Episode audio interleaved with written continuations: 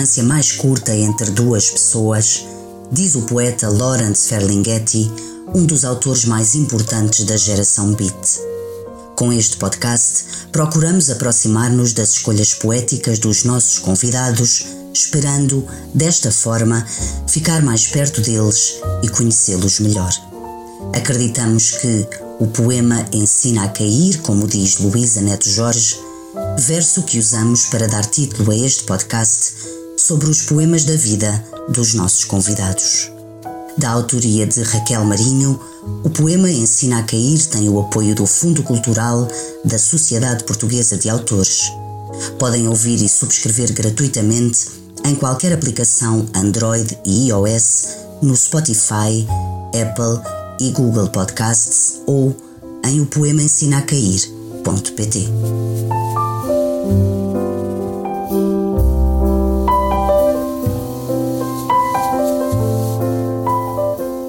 Fernando Ribeiro nasceu em 1974 na Brandoa, bairro da Amadora, palco que viria a servir de cenário para um romance publicado no ano passado chamado Bairro Sem Saída.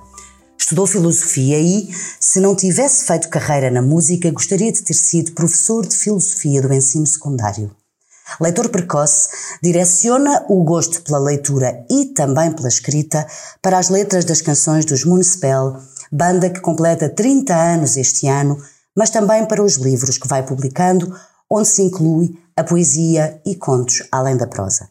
Em 1989, com 15 anos, formou os Morbid God, banda que mais tarde, em 1992, mudaria o nome para Moonspell, apontada como uma das mais internacionais bandas portuguesas e conhecida em todo o mundo na, na área alternativa e do metal, com milhares e milhares de discos vendidos. De há uns anos para cá, os Municipal assumiram a distribuição dos seus discos através do selo Alma Mater Records. Disse em entrevistas passadas que a música serve para tudo, explicando, e passo a citar, que a música é sempre aquele amigo com quem nós não falamos e que às vezes até desprezamos e depois pensamos nele ou nela e dizemos vá, deixa-me lá telefonar. Como dizem os The Doors, music is your only friend. Fim de citação. É conhecido como metaleiro filósofo por causa da ligação forte à filosofia e, de facto, encontra relações entre os dois universos. Volto a citá-lo, há muitas relações, por exemplo, com a literatura. Houve sempre uma relação óbvia com autores como Baudelaire ou Coleridge, há mesmo aquele épico dos Iron Maiden, The Rime of the Ancient Mariner. Há bandas que trabalharam William Blake, nós trabalhámos Marquês de Sade, Mário Cesarini e Fernando Pessoa. O impacto do homem que luta contra o seu destino é um tema muito caro ao heavy metal, pelo menos àquele de que eu gosto. Fim de citação. Não é por acaso que cita poetas quando fala de música, além de uma declarada relação com a história, e especificamente a história de Portugal, que encontramos, por exemplo, no álbum 1755, os Municipal trabalham as palavras dos poetas. É disso exemplo, por exemplo, a canção Opium, inspirada em Álvaro de Campos, heterónimo de Fernando Pessoa, mas há muitos outros exemplos e já vamos falar sobre eles, onde constam nomes como Mário Cesarini ou até José Luís Peixoto. Vive em Alcobaça com Sónia Tavares, vocalista dos The Gift, de quem tem um filho chamado Fausto. Para falar dele, disse numa entrevista: Olhe para o Fausto e vejo o melhor de mim e da Sónia. Fernando, obrigada por teres Raquel, aceitado finalmente. lá. Finalmente conseguimos Verdade. marcar aqui esta conversa para falar dos 10 poemas da tua vida. Disse eu aqui nesta introdução que és um leitor precoce, porque encontrei essa informação nas entrevistas que fui lendo. Recordas-te de quando é que começaste a gostar de ler livros? Eu recordo-me de começar a juntar palavras através de uma recordação familiar. Nós estávamos no, no Barbeiro, eh, na Brandoa, que era o. Na altura ele não se chamava Barbeiro, já se queria chamar Cabeleireiro, porque queria, queria, ser, queria ter a distinção daqueles que nós eh, chamávamos os baetas, não é? Exato, exato. Faziam aqueles cortes à máquina zero. E lembro-me do meu pai me dizer que eu era uma espécie de, de, de atração ali no, no salão, um, porque lia o jornal, a bola. Ah. E não percebia o que estava a ler, mas juntava as palavras um, e lia. A partir daí, se calhar, um, e de forma quase inconsciente, tomei o gosto pela leitura. Eu tenho dois irmãos, a Paula, que é mais velha, e o Ricardo, que é mais novo. Eles eram muito mais. Tivemos aqui uma gata, não foi? Foi, foi muito mais um, miúdos da rua, uh, sei lá, dos desportos, etc. um, enquanto eu ficava em casa e ia lendo. Ia lendo, entretanto comecei eu a manipular um, a biblioteca lá de casa. Havia livros em casa então? Eh, havia poucos livros, havia mais a vontade de comprar livros, porque os meus pais, tal como aquelas pessoas ali dos subúrbios e dos anos 80, eh, faziam. Ah, ela está a brincar com a minha corrente, já vi, a gatinha. Uh, faziam. Um, sei lá, assinavam tipo, coisas tipo círculos de leitores, seleções, e depois sentiam-se comprometidos a comprar. E para mim era uma situação ótima, porque na verdade eu dizia: olha, comprei este livro, comprei aquele livro, e foi assim que fui fazendo a minha coleção de Júlio Verne por aí fora, que eram os autores que eu mais gostava de ler quando. mais coisas de aventuras, quando era mais pequeno. Então, foi assim e por causa desse comprometimento com as coleções que acabaram por ir para alguns livros lá à casa quando eras miúdo ou jovem, adolescente? Foi na adolescência? Sim, eu acho que muita, muita gente não tinha hábitos de leitura na, na altura. Eh, de alguma forma, essas quase bibliotecas itinerantes, pessoas que viviam porta a porta, e as próprias bibliotecas uh, físicas, uh, que eu frequentava bastante lá da Brandão, que se chamava Luís de Camões e que aparece aqui no, no romance. E era muito curioso chamar-se Luís de Camões, porque eu acho que foi um nome que, olha, o que é que vamos chamar foi assim um nome um bocadinho sem, sem, sem imaginação. E quando dei por mim, já tinha hum, coisas a entrar lá em casa, autores portugueses, uh, coisas que foram extremamente importantes para a minha, para a minha formação porque até passados tantos anos dessas primeiras uh, aquisições, um, ehm, até quando eu vou, me pergunto em entrevistas o que é que eu faço, o que é que eu não faço, quais são os teus hobbies, eu considero mesmo a leitura o meu hobby. Principal. Sim, porque hum, normalmente uma pessoa diz um hobby e diz, ah, não é assim uma coisa nobre, um hobby é ir jogar uh, ténis ou ir correr. E eu acho que o hobby é mesmo aquela atividade que nos consegue, de alguma forma, primeiro, esvaziar a mente dos nossos problemas e das nossas situações, eh, com as nossas profissões, com a nossa família, com, com o mundo eh, que vivemos em geral e com tudo o que temos que resolver, e permite-nos quase fazer um reset e depois um, estar no nosso sítio feliz. É exatamente isso que eu sinto com, com os livros, praticamente todos os géneros, um, mais, eh, claro, do, do, género ficção e, e, e, poesia, que são os meus dois géneros ou subgéneros uh, preferidos, um, e consigo mesmo um, isolar-me completamente do mundo e entrar naquele mundo. E aí nenhuma outra atividade tem esse efeito. Tem esse efeito, pelo menos sobre mim. E é engraçado que eu falo isto com pessoas que fazem, eu também faço desporto, etc e que são absorvidas por isso, e eu tenho sempre algo de vigilante em mim, à exceção quando leio estou completamente distraído. Eu já, eu já era assim desde, desde miúdo, era aquele miúdo que deixava no quarto e depois uh, esqueciam-se dele porque ele estava lá a ler. Mas é curioso, tu disseste aí que uh, encontras um sítio feliz com esse hobby. É, é muito curioso usares essa expressão, que a leitura te leva para um sítio feliz no fundo é um. Então, quando se trata de ficção, é um mundo de fantasia, não é? Feliz, mas é, mas é ficção. É curioso que uses essa expressão feliz, porque podia ser só de alinhamento. Ou seja, gostas mesmo. Gosto, mesmo que o assunto seja macabro ou de terror. Uh, pronto, ainda há pouco tempo me perguntavam porque eu gostava do género de terror. E eu, sim, eu gosto do género de terror, mas o género que eu mais gosto é aquele género que não vem definido. Tu vais ler, e sabes que vai ter partes luminosas, vai ter partes de escuridão, e o livro acaba por ser um bocado a luta da personagem, mesmo na poesia isto acontece entre essas duas grandes hum, matérias dominantes hum, da nossa vida. E eu quando digo o sítio feliz, é mesmo naquela hum, hum expressão hum, quase hoje em dia contemporânea, não é? Aquele nosso happy place, ah, que é, okay. qual é que é o teu sítio feliz. E ali realmente eu sinto-me muito bem, porque eu um, gosto muito, eu não é que tenha que se comparar, porque felizmente as duas coisas são bastante um, um, complementam-se e completam-se a palavra e a música, não é? Até a nossa própria banda tem a parte literária uhum. e tem a parte hum, musical. Mas há uma grande vantagem que eu até aprendi hum, com o Zé Luís Peixoto. Não foi nada que ele me tivesse passado a nível académico, não é? mas que ele dizia uma coisa muito interessante, que era a árvore que ele escreve no romance dele, é a árvore que ele viu todos os dias, por exemplo, a caminho do Alentejo, ou em Galveias, etc. Provavelmente será um sobreiro ou uma azinheira. E a árvore que o leitor dele lê na Roménia, não sei qual é a flora da, da Roménia, vai ser outra árvore completamente diferente. Isso é giro, porque eu acho que na literatura é hum, a arte, ou pelo menos a expressão, uh, com menos imposições, com menos Sim, marcações. A partir, a partir de determinada altura é do leitor, não é? É o que o leitor fizer daquilo que está a ler. É, isso é muito, isso é muito curioso. Nós damos isso como garantido, mas, por exemplo, eu, como faço música também, sei perfeitamente que quando sincopar a música de uma certa maneira, ou adicionar algumas batidas por minuto, ou fazer uma voz mais agressiva, sei que vai haver quase uma reação física num público ao vivo. Uhum. E a literatura não tem nada disso. Uh, e para mim, nesse aspecto, somos completamente livres. A ler, quer a ler, um, quer, quer a escrever. Quer a escrever. Isso é uma.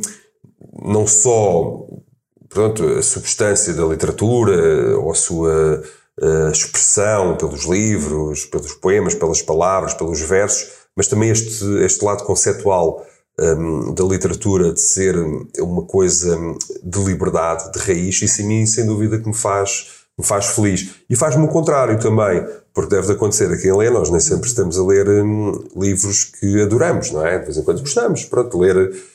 Hum, nem sempre lemos aquele livro que nos arrebata. São, uhum. sei lá, de 100 livros que lemos, provavelmente haverão 10 que, que assim o fazem. Os outros não são maus, não, não tiveram, foi, não nos agarraram, foi tanto. E eu, quando não tenho um livro assim, ando sempre um bocado mais perdido na vida e até um bocado mais, mais mal disposto. É incrível. A é sério? Sim. Encontras essa relação? Encontro, encontro. Quando estou a ler, estou muito. Tenho a, minha mãe dizia, tem, tem, tem a cabeça muito mais entretida e permite-me não pensar. Portanto, se há uma coisa salvífica ou se há uma coisa de, quase de, de curativa um, na literatura, eu sou sem dúvida um paciente que faz essa, Regular. Faz, faz essa terapia, porque sem dúvida que, que é mesmo, leva-me mesmo para um sítio que é, que é necessário. Quando se passa tantas horas na estrada, nós podemos fazer tudo. São 24 horas sobre 24 horas, em que três são dedicadas ao som, depois ao concerto, não é? Que é 90 minutos, que é 70 minutos, depende. Um, depois o resto, eu para turnê levo sempre. Normalmente, quando a turnê é para de um mês, um mês e meio, levo sempre um livro ficção. Quanto mais páginas, melhor, que é para estar entretido levo um livro não ficção, que também é um estilo que eu um, gostei de ler e acho que é importante uh, hoje em dia também, uh, para o que está a acontecer no mundo, nós percebermos, uh, não só através da ficção, mas através dos ensaios, etc., o que é que se passa, porque nos livros existe informação, um, pelo menos nos bons livros de não ficção, existe informação que não foi trabalhada com uma certa agenda e que não foi trabalhada em cima do joelho para apresentar numa, numa televisão. Uh, por exemplo, eu levo sempre poesia, que é um estilo que eu nunca. Um, desisto de ler e não acredito nada naquelas coisas, até me revolta um pouco. Ah, a poesia já não vende, a poesia. É daquelas coisas, a poesia nunca irá morrer. Portanto, é. Não. Porquê é que achas que não irá morrer? Porque uh, nem é tanto aquela coisa de Portugal ser um país de poetas, e isso, são tudo frases que acabam ser um, um bocado uh, feitas, mas Portugal uh, muitas, é um país de pessoas que sempre gostaram de escrever, se fosse o que fosse, principalmente os nossos antepassados, eu fascina-me que eles tivessem tipo diários, mesmo de coisas, ou livrinhos de receitas, ou eu ainda tenho muito essa coisa quando eu estou à procura de uma coisa, ou quando quero fazer alguma coisa, eu tenho que fazer uma lista. E hoje em dia nós temos estes aparelhos todos, não é? Com as notas e as coisas eh, virtuais, iPads, etc. Mas eu ainda mantenho tudo praticamente um, em, em papel.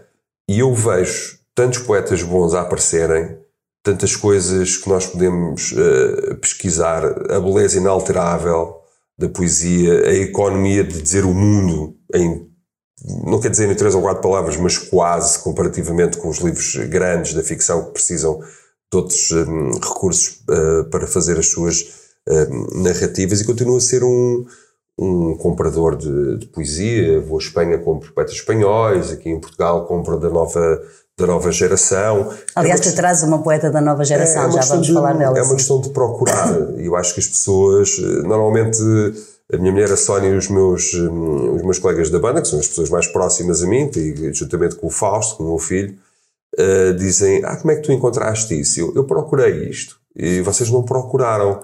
É, é uma diferença tão simples que eles ficam desarmados. Foste mesmo à procura. Ah, não, julguei que não havia. Eu acho que hum, Hum, muitas das vezes as pessoas não estão ou a consumir literatura, ou a consumir livros, ou a consumir poesia, neste caso, porque julgavam que não, não havia. Que não Mas havia. também não achas que há algum preconceito no sentido de considerarem que é um que é difícil, que a poesia é complicada, porque há, eu ouço algumas vezes, ah, poesia, mas poesia é uma coisa difícil, assim, mais inacessível. Não achas que há essa ideia? Acho difícil é a vida. e difícil é termos eh, memória e agilidade uh, digital. Por exemplo, isso para mim é difícil. A poesia para mim não é nada difícil. Para mim a poesia é fácil. E se é difícil, é um desafio. Um, pois porque que... também há poesia difícil, de também facto. Também há, e há claro literatura difícil. Uh, sei lá, não, não se leu Aquilino Ribeiro assim, não é? Como se lê, por exemplo o Saramago, ou não se leu o Lobo Antunes, mas lá está. Um, eu acho que as pessoas têm, têm a tendência de se uh, subestimar. Quer dizer, hoje, hoje em dia nós vivemos um bocado uma sociedade, perdoa uma expressão um bocadinho esquizofrénica, entre somos muito bons e somos muito maus. Não há ali um, uma área um, cinzenta que, por acaso, a literatura confere a literatura, a filosofia, coisas mais dilemáticas, coisas que não têm, não falam com tanta certeza, coisas que vão um, à descoberta. E eu tenho sempre essa, essa questão, por exemplo, quando aproximo o álbum dos Municipal, nem todos os nossos uh, fãs leem. Uh, há muita gente que já descobriu vários autores, isso para mim é um ciclo extremamente virtuoso, que foram ler até o próprio Pessoa, até pessoas lá fora, porque tínhamos aquela letra, tínhamos aquela citação, porque ficaram intrigadas, entre, entre outros autores. Eu faço sempre, de vez em quando, nas nossas redes sociais, tipo, hum, não é um clube de livros, mas uma coisa que não tem, eh, portanto, não, não é obrigatório, não é compulsório, nem sequer tem um. Uma proposta, tipo, não é? Propostas, estão-me sempre a perguntar o que, é que estás a ler, as pessoas sabem, sabem, sabem disso. Um, e como tal um, tenho sempre aquela, aquela dúvida: será que eu vou escrever uma letra ou um conceito que é muito difícil para os meus fãs ou para as pessoas que seguem? Eu acho que isso é a pergunta que mata qualquer tipo de criatividade. Nós não estamos a falar de coisas difíceis, pelo menos não na poesia. Eu não acredito que haja um poeta tipo, vou fazer isto tão um, um, complexo. para ser inacessível. Sim, tão críptico uhum. para ser inacessível. Eu acho que depois, eh, e sem dúvida que, que é assim que nós preenchemos o nosso papel na literatura e na arte, é nós lutarmos por essa compreensão que vai ser eh, imperfeita, que vai ser diferente de, de, do autor, por muito um, nítida que seja provavelmente a intenção, raramente acertamos. Eu tive numa prova de vinhos uma vez e é muito comprovar vinho. Eu joguei com as canções, iriam adivinhar o vinho ao pormenor mas o máximo que eles podem fazer, mesmo os mais apurados, é ver se é do velho mundo, ver se é do novo mundo, provavelmente o ano, de vez em quando uma casta, mas nunca dizem. É muito difícil, pelo menos na prova de vinhos que eu tive, muito difícil dizer este é o vinho não sei quantos, da casta não, não sei, sei quantos, quantos, do ano não sei quantos, das caves não sei quantos. E a literatura é um bocadinho, pronto, e tem muito a ver, não é vinho, literatura, é celebrado muito pela literatura e pela poesia, o Baudelaire que o diga, um, e, mas como tal tenho, tenho uma opinião uh, completamente diferente, porque como venho de, de filosofia também, e tínhamos que ler muito, Uh, e tomáramos nós de vez em quando apanhámos um textozinho poético e menos, e menos técnico, por exemplo, um dos meus uh, filósofos preferidos, o Immanuel Kant, escrevia não, não, não escrevia mal, escrevia sem paixão pela palavra, escrevia pela paixão do pensamento. Eram conceitos que ele não podia embelezar. Quando é que veio uh, esse gosto pela filosofia, Fernando? Um, no ensino secundário, até lá não tinha lido nada de filosofia, comecei a ter filosofia, pensou no décimo, décimo ano. Creio que é no décimo. Uh, não tive um professor que me fascinasse muito, no décimo primeiro já, já tive, no décimo segundo já tive na universidade muito mais, porque tínhamos o Sr. Banho Marques, tínhamos um, uh, o Barata Moura, por exemplo, tínhamos professores fascinantes. Um, e entretanto. Foi no secundário? coincidiu muito também com o facto de eu estar à procura, entre aspas, de uma, não é que a filosofia as dê, mas não diria de respostas, mas de métodos para, para pôr em causa algumas das coisas que eu achava, que estava a pensar e que não estavam completamente uh, bem. Eu ia muito aos alfarrabistas, lia muitos livros ritualísticos e o Aleister Crowley, etc. E a filosofia permitiu-me equilibrar e ver o que é que é aquela parte realmente que é, que é ficção e ocos poucos e e magia para encontrar aquilo que eu, ao fim e ao cabo, debato sempre nas letras, que é a humanidade, o homem e a mulher, como é óbvio, um, pensante, lutador, um ser adaptável às dificuldades, um ser que ultrapassa tudo, tem uma, uma propensão fantástica para o bem, mas que tem uma propensão demoníaca para, para o mal também, esse equilíbrio todo, portanto, isso é a história. Se questiona também?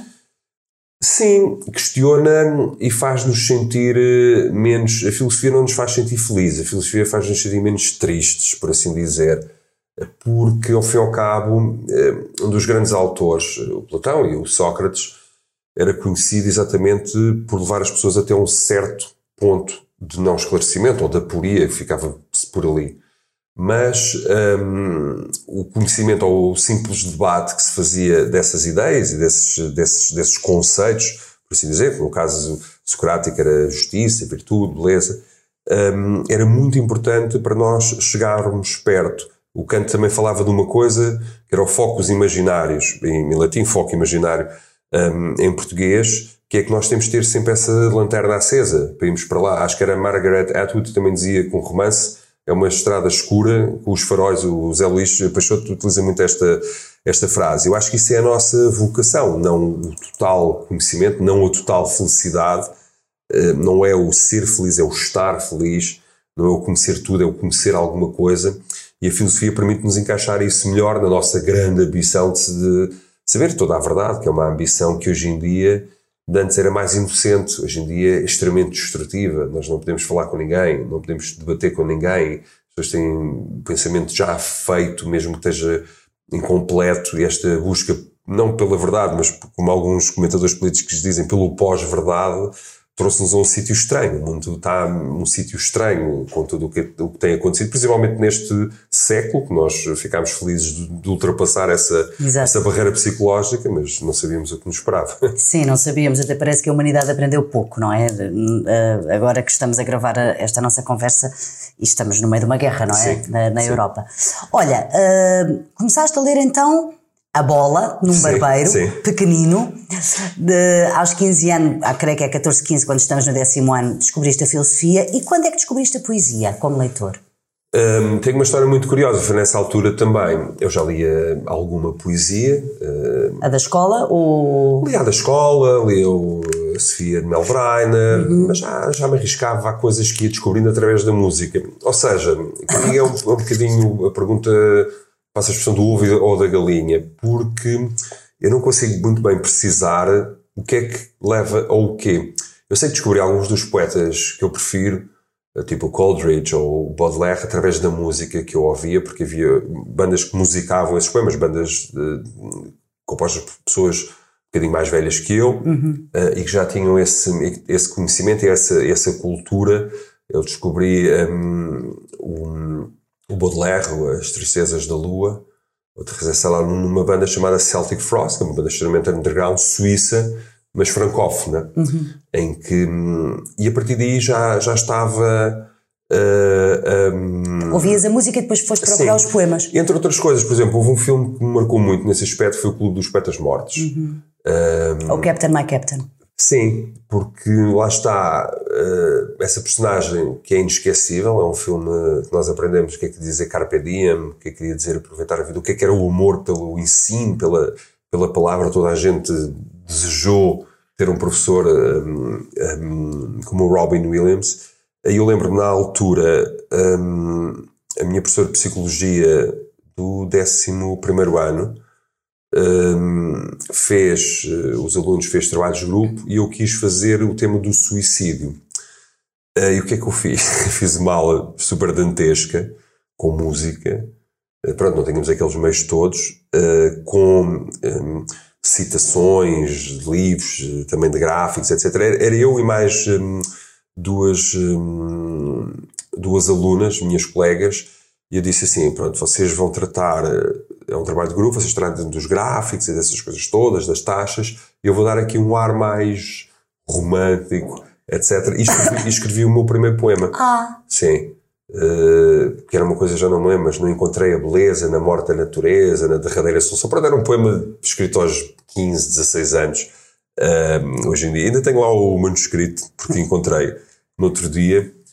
E depois passámos o Adágio para Cordas, do Samuel Barber, etc foi assim mal a muitas pessoas ficaram assim a Como olhar. é que ficaram os teus colegas? Então, mas o que é que se passou aqui? Eu disse, pronto, era um tema pesado, fiz uma aula, fiz uma aula bastante, bastante pesada.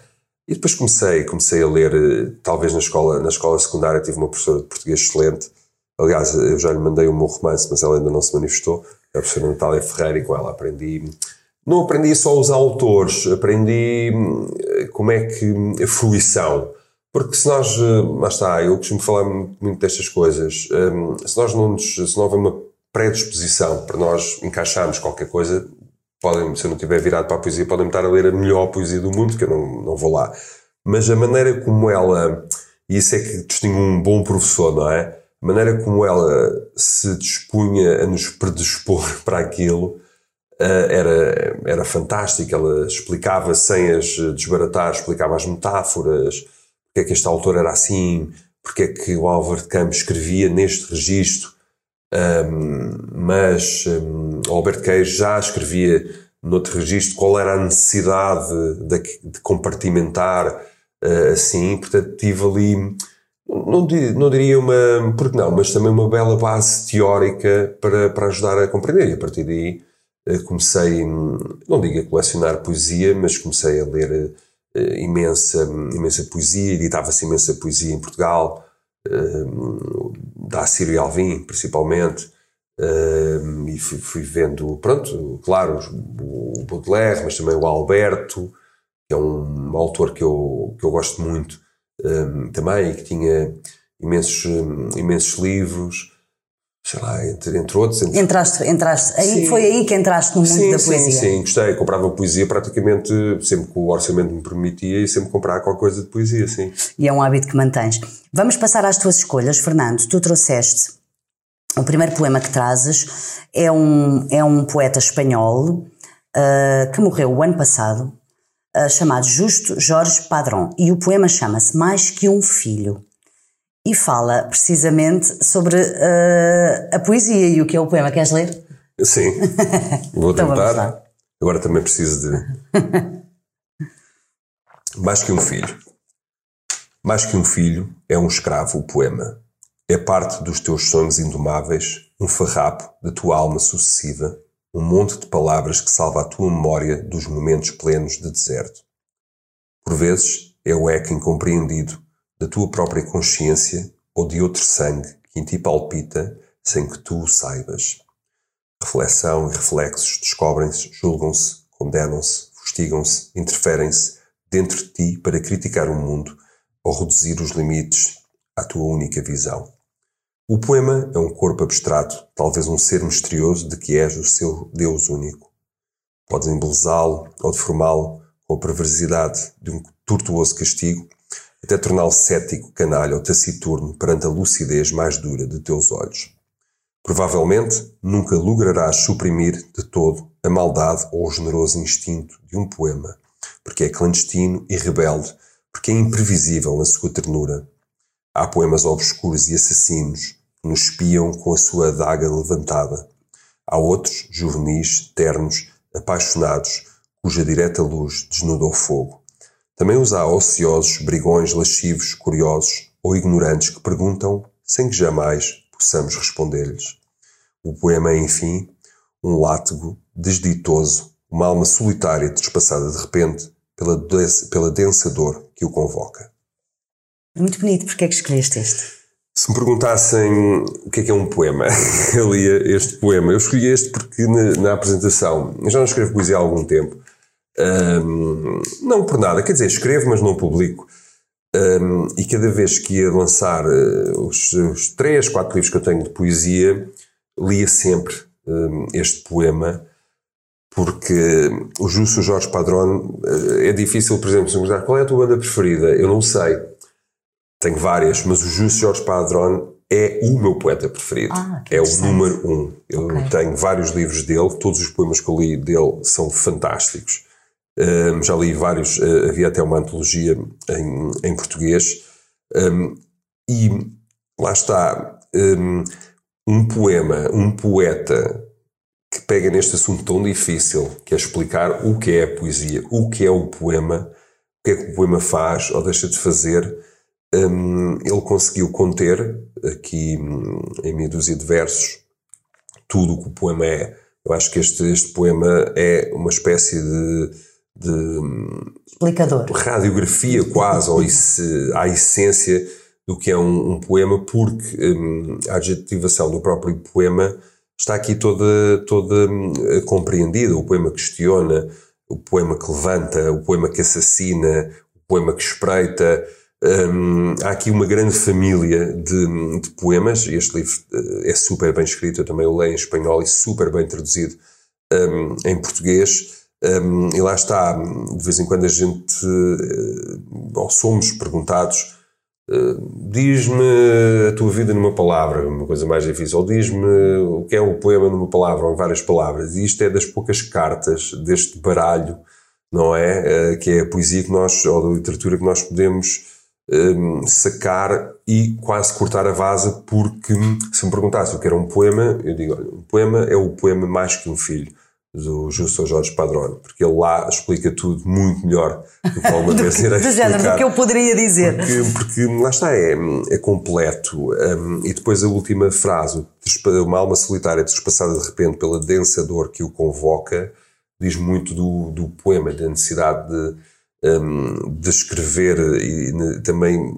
lança aqui muita luz sobre, sobre a própria obra do Justo Jorge Padrone, que é exatamente a poesia que eu gosto uh, acho que era o Eugênio de Andrade que dizia toda a poesia uh, é luminosa, mesmo a mais obscura. Penso que era ele que dizia isso. Eu acho que isto é um. O Justo Jorge Padrão é um grande exemplo. Sou muito elevado um, por esta poesia, estou sempre a ler e, e, e regresso muito uh, aos livros dele. Eu sei que ele tem a antologia publicada em português, agora já vai ser mais difícil. Também tenho um livro, pelo menos um dos livros, era A Extensão da Morte, também foi publicado na altura, não sei, acho que é pela Teorema. Uhum. Uh, os teus livros de poesia, eu tenho aqui uh, três nomes dos teus livros de poesia: Como Escavar um Abismo, 2001, As Feridas Essenciais, 2004, Diálogo de Vultos, 2007. Fernando, um, este, até estas ideias, não é? Subjacentes aos títulos dos livros, uh, se pegarmos no, na, na imagem que acabaste de trazer do Eugênio, a luz delas está sustentada por imagens ou ideias mais uh, escuras, digamos assim, não é? Escavar um abismo, feridas essenciais, ou seja, uh, quando escreves, trabalhas a dor, digamos assim, trabalhas as coisas mais difíceis. Hum, sem dúvida, acho que não há, hum, por muito que eu pensasse em escapatória a essa pergunta, eu não sou uma pessoa que escreve sobre coisas muito felizes, por isso hum, eu gostei de passar para o romance eh, que o romance permite-me ter um registro mais burlesco, ou seja, uhum. mais humorístico até, uhum. uh, desmantelar uma situação de morte com algo, com um pormenor ali que correu mal e que as pessoas ficaram a pensar uh, naquilo, e isso é a beleza também de escrever os romances. Uh, todos esses romances têm, claro, histórias diferentes, não é? Também estes, estes livros de poesia. Desculpa, estes, estes, livros de poesia têm histórias um, diferentes, contam um, coisas um, hum, diferentes. O Diálogo de Vultos é definitivamente um, um, conjunto de poemas sobre amor. Amor, um, houve muita gente que leu e que ficou, ai, tu sofres tanto, e assim, não é questão que eu esteja a, sofrer, não é essa, não é essa a questão, mas um, tu és espiar, ou se calhar tu sofres mais do que eu, mas não escreveste um livro de, uh, de poesia, e tem muito, tem muito essa, hum, não é que eu acredito totalmente que nós tenhamos que estar completamente miseráveis para escrever. Para escrever. Pronto, isso era um estado uh, quase romântico do século XVIII, do século XIX, em que provavelmente muitos dos poetas estavam a escrever, muitos dos escritores estavam exatamente numa situação miserável ou presos pelas suas ideias ou pela sua orientação sexual. Pronto, eram tempos muito muito, muito complicados, mas há qualquer coisa em nós enfrentarmos a dor desta maneira através das palavras que é intemporal. Eh, e, que, e que não necessita de, de, grande, de grande contexto. E tem muito pode, pode ser um ponto de fuga uh, para sair da dor? A escrita, nesse Pode, sentido? nem sempre, nem sempre resulta. Mas nem é sempre uma, resulta, mas, mas é, uma, é uma tentativa. tentativa. Sim, é uma, é uma tentativa, e tal como todas as tentativas, de vez em quando acertamos, de vez em quando um, ainda nos afundamos um bocadinho, um bocadinho mais, ou damos aquele passo atrás para dar o passo, o passo em frente. Mas é sobretudo para mim, a poesia tem muito a ver também com melancolia. Nós uhum. um, acordarmos um dia, apetecer-nos escrever. Uh, e nós uh, não vamos escrever sobre vi um raio de sol à janela, se calhar sim, mas depois vai haver qualquer coisa que o vai contradizer. Esse é o meu género okay. uh, de poesia. É a tal dualidade de que falavas há pouco também que te interessava nas leituras que começaste a também, ter. É o lado bom e o lado mau. É o lado é... solar e o lado lunar. Até a nossa própria música é um, é um, pouco, é um pouco assim. A capacidade de nós um, vermos uma mulher bem vestida, mas ao mesmo tempo repararmos na nódoa e isso também ser um assunto poético, é ao mesmo tempo estar muitas, estar o céu limpo, mas haver ali qualquer coisa, qualquer formação, qualquer fumo no ar. Uhum. Pronto, eu acho que hum, não é que seja errado, mas eu não tenho essa necessidade de ver as coisas eh, no preto ou no branco, ou de ver as coisas da, na direita e à esquerda. Eu acho que essa necessidade mais polarizada da nossa sociedade, nossa cultura, um, tem nos destruído através da fragmentação.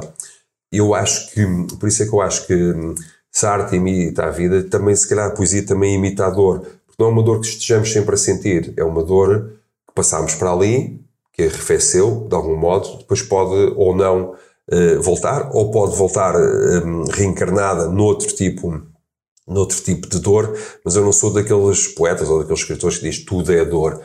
Não, mas tudo uh, dói, para alguma maneira, não é? Sei lá, uh, o parto dói, uh, amar dói, cantar dói. portanto, a dor é uma coisa que nós temos que abraçar. Cantar dói? De alguma maneira. Claro que dói. Porquê? Porque, hum, já, fisicamente é, é, exigente, não é? Uhum. De vez em quando dói-nos mesmo dor física, a garganta ou cansaço. Depois, cantar, hum, lá está o tal ditado, quem canta seus males espanta, é uma atividade que hum, também é muito relacionada com o trazer entretenimento, trazer alegria. E de vez em quando não apetece uh, ir, uhum. de vez em quando apetece, e lá está, depois tem a ver com a personalidade, de vez em quando apetece mais estar a escrever. Por exemplo, eu fico sempre muito frustrado quando agora tenho que tratar de mil e uma coisas municipal, tenho que ir a uma turnê e não posso estar um, a escrever. E eu brinco muito com o Zé Luís Peixoto, que ele diz eu gostava de ser músico. Eu gostava e tu de ser escritor, escritor. Porque, hum, pronto, ele viaja muito também. Porque a tua vida parece-me ser porreira, porque estás sozinho e podes criar, e depois quando tu tens que escrever, porque é isso que tu fazes, é isso que põe o pão na mesa também, tu tens mesmo que escrever. E eu de vez em quando tenho que fazer, hum, tenho que fazer hum, opções, não é? E tenho que, tenho que ir. Mas sim, cantar, cantar dói nesse, nesse aspecto. Acho que não havia canto mais magoado que o da Amália. Eu estou no Projeto Amália e hoje. E estás no Projeto Amália hoje, uh, sim. E hum, eu até trago aqui um poema da Amália escrito por ela. É Lá verdade, está, mais é uma verdade. coisa. Não é que as pessoas desconheçam, mas que passa um bocadinho despercebido.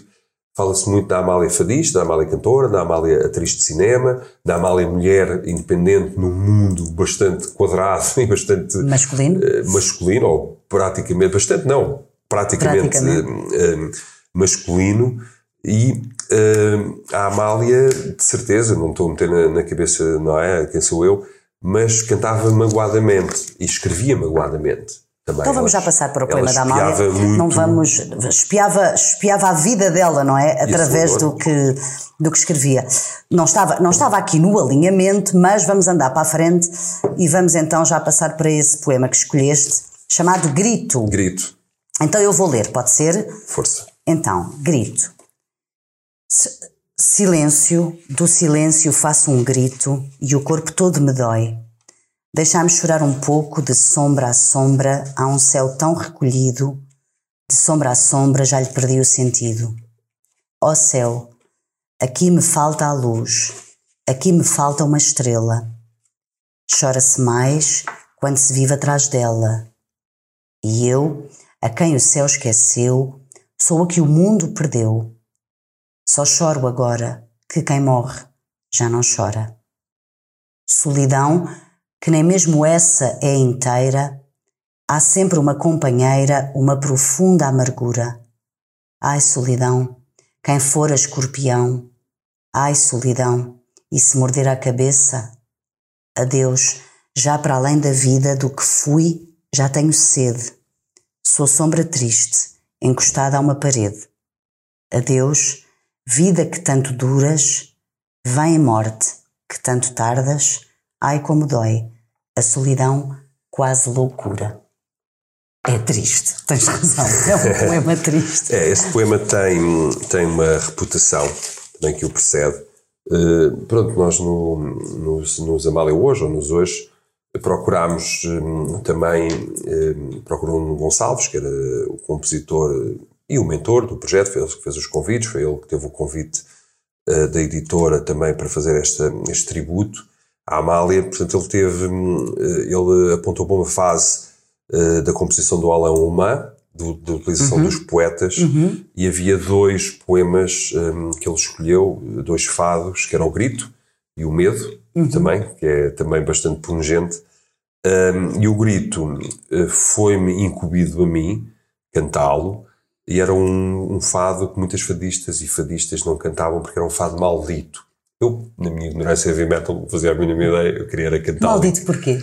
Porque acho que é, que é o, fa, o fado ou o poema uh, que invoca ou precede uma noite de tentativa de suicídio da Amália, ou de acabar com a vida. E pronto, é bastante uh, explícito, uh, por assim dizer. Mas lá está, mais uma vez a poesia e mais uma vez a música a salvar, eh, isto sem, sem, sem qualquer espécie de juízo de valor, como é óbvio, são coisas extremamente privadas, coisas, coisas que nós não, não, não podemos sequer eh, compreender, mas este é o chamado poema, o fado do, pronto, do suicídio que felizmente nunca aconteceu com a Amália, mas é aqui bem, é um poema bastante revelador, bastante nu e bastante direto um, também e que tem uma carga, até quando se canta ao vivo, tem uma carga bastante emocional. Gostas de cantar?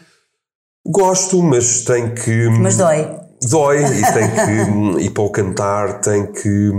É daqueles que, é daqueles que ficamos um bocadinho um, com água na garganta, não é? Um bocadinho embargados, não é? Uh, e e, por exemplo, eh, era um poema que toda a gente queria cantar, ali todos os outros vocalistas, a Sónia Tavares, a minha mulher e o Paulo Praça, gosto muito daquele, daquele momento e eu tenho que me isolar um bocado de toda esta história, toda esta carga, para simplesmente o conseguir cantar. Eh, e lá está, depois, no alinhamento que nós fazemos ao vivo, este poema até é seguido pela Gaivota, não é? que é a canção que toda a gente okay. conhece dos hoje, que é uma coisa muito mais celebrativa, e eu sinto sempre aquele silêncio em que houve em que se ouve quase uma, uma gota de água a cair quando eu acabo de, de cantar o fado, porque há ali um, uma espécie de um murro no estômago, não é? Porque é um fado da Amália, é um fado com uma letra super triste.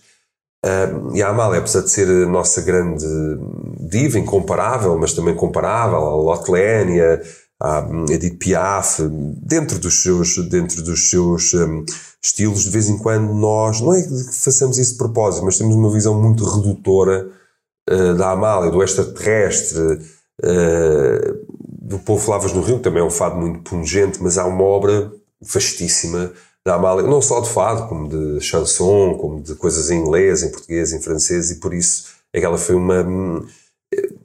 Ela sim representou, uh, porque também questionou a sua própria arte, questionou a sua própria vida, questionou o seu próprio fado, e assim tornou-se de alguma forma imortal ao contrário de outros fadistas que na altura também eram muito famosos e que agora pertencem mais a uma certa cultura do fado, a Amália é de toda a gente, não é? E eu acho que é de toda a gente exatamente porque nunca escondeu o seu lado lunar, por assim dizer, que está aqui completamente exposto neste, neste poema Grito. Bela homenagem que fazes então à Amália com este poema que trouxeste.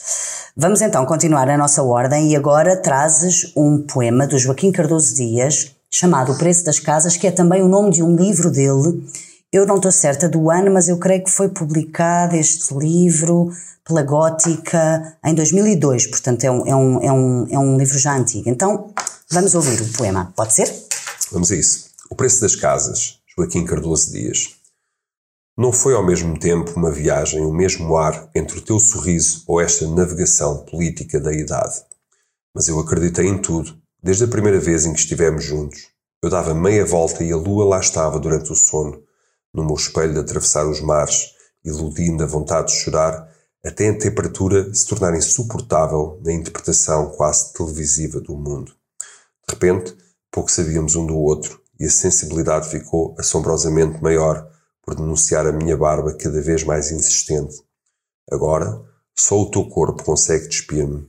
Agora posso sonhar até deixar de ter e teremos perdido tudo por engano, amor. Durmo contigo sem ninguém ver.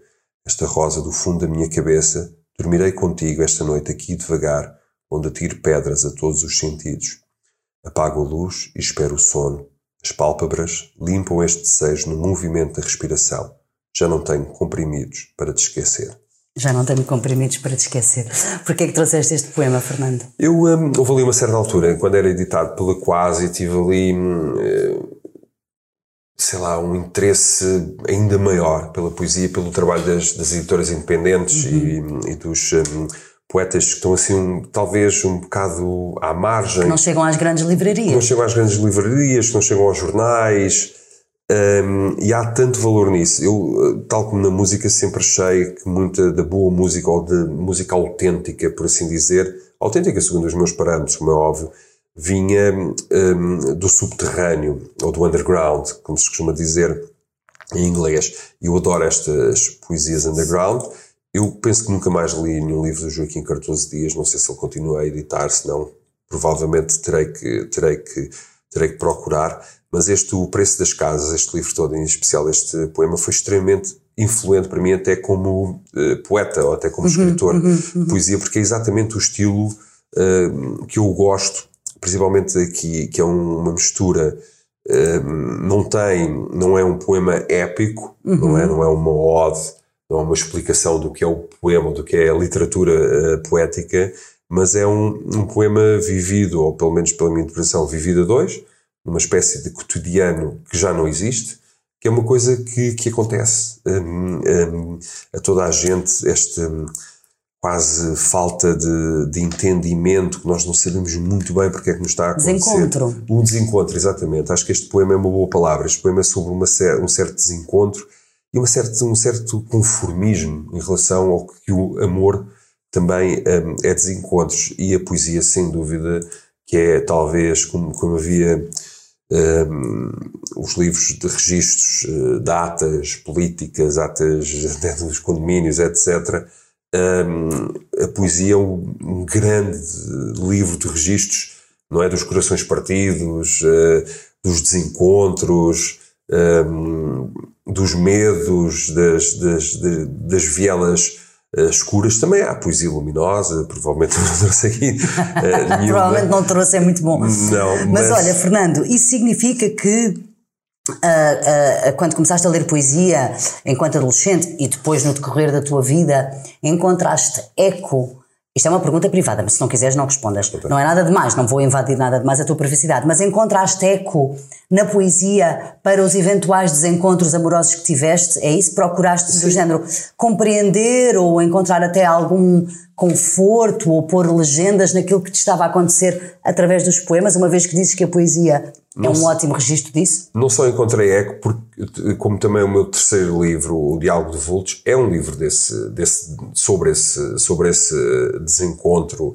Uh, estava muito tempo fora, tinha uma relação complicada uh, e encontrava hum, o conforto dos iguais, não é? Como uhum. se costuma dizer, e, e encontrava na poesia, porque há coisas, lá diz o Essa de Queiroz, que nós ou só confessamos nos livros ou um estranho na, na estalagem. Um, e essas pessoas que me são estranhas, que eu nem conheço pessoalmente, eram incrivelmente próximas nestes, nestes desencontros. Portanto, procurava aqui um, um bocado a companhia um, dos iguais. E acho que uma das funções, se a poesia tiver uma função, é exatamente hum, prestar-nos esta, esta, esta companhia, dar-nos este hum, hum, esta compreensão, dar-nos este abraço sem abraçar, ou dar-nos este espaço para saber que, que nós não estamos sozinhos. É uma coisa de identificação. É, quando se, uma, quando se lê um poema sobre solidão, a primeira coisa que nós pensamos é não estamos sozinhos na nossa solidão. Há mais alguém assim, e claro que um, um poeta contém um mundo de muita gente, não é? O poeta diz muita coisa que muita gente, uh, muita gente uh, pensa, e por isso é que eu, retomando um bocado, por isso é de, outras, de outra outra forma que a poesia vai encontrar garantias de subsistência ou de sobrevivência é porque muita gente ainda precisa de alguém uh, que diga alguma coisa. E não é que diga só alguma coisa nas redes sociais e que no outro dia já esteja a dizer coisa contrária, porque é perfeitamente capaz de, de acontecer, acontece a, toda, acontece a toda a gente. Um, mas os poetas têm muito, sempre os achei muito com a chave da cidade ou com aquela uh, velha simbologia daquela pessoa que passava com a lanterna a dizer que estava tudo bem. Eu acho que uma personagem incrível, que dizia um, as notícias. Um, e sim, vão fazendo esses registros, eu, eu, sem problema nenhum me identifico com esses, com esses registros. De vez em quando é ótimo, é uma revelação, é uma epifânia. Nós lemos isto aqui, ah, ok. Pronto, pelos ah, vistos, okay, posso, é estar, posso estar mais descansado, perdão. Há mais pessoas a sentir o mesmo. Há mais pessoas e também a verbalizar, verbalizar. o mesmo, e eu tive a sorte de as encontrar. Exato. A tua terceira escolha, uh, Baudelaire, já falámos dele, Sim. já falaste dele, e o poema Tristezas da Lua. Então eu vou ler. Com que preguiça a lua esta noite divaga, como bela mulher que, encostada aos coxins, antes de adormecer suavemente, afaga o contorno dos seios com a mão distraída, sobre o fofo cetim das moles avalanches. Moribunda, ela entrega-se a longas dolências e faz voar os olhos sobre visões brancas que sobem na atmosfera como fluorescências.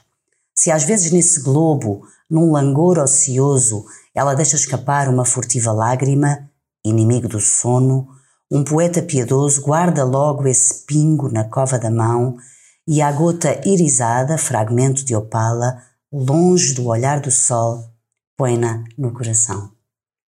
Baudelaire é o mestre, não é? Até em português. Uh...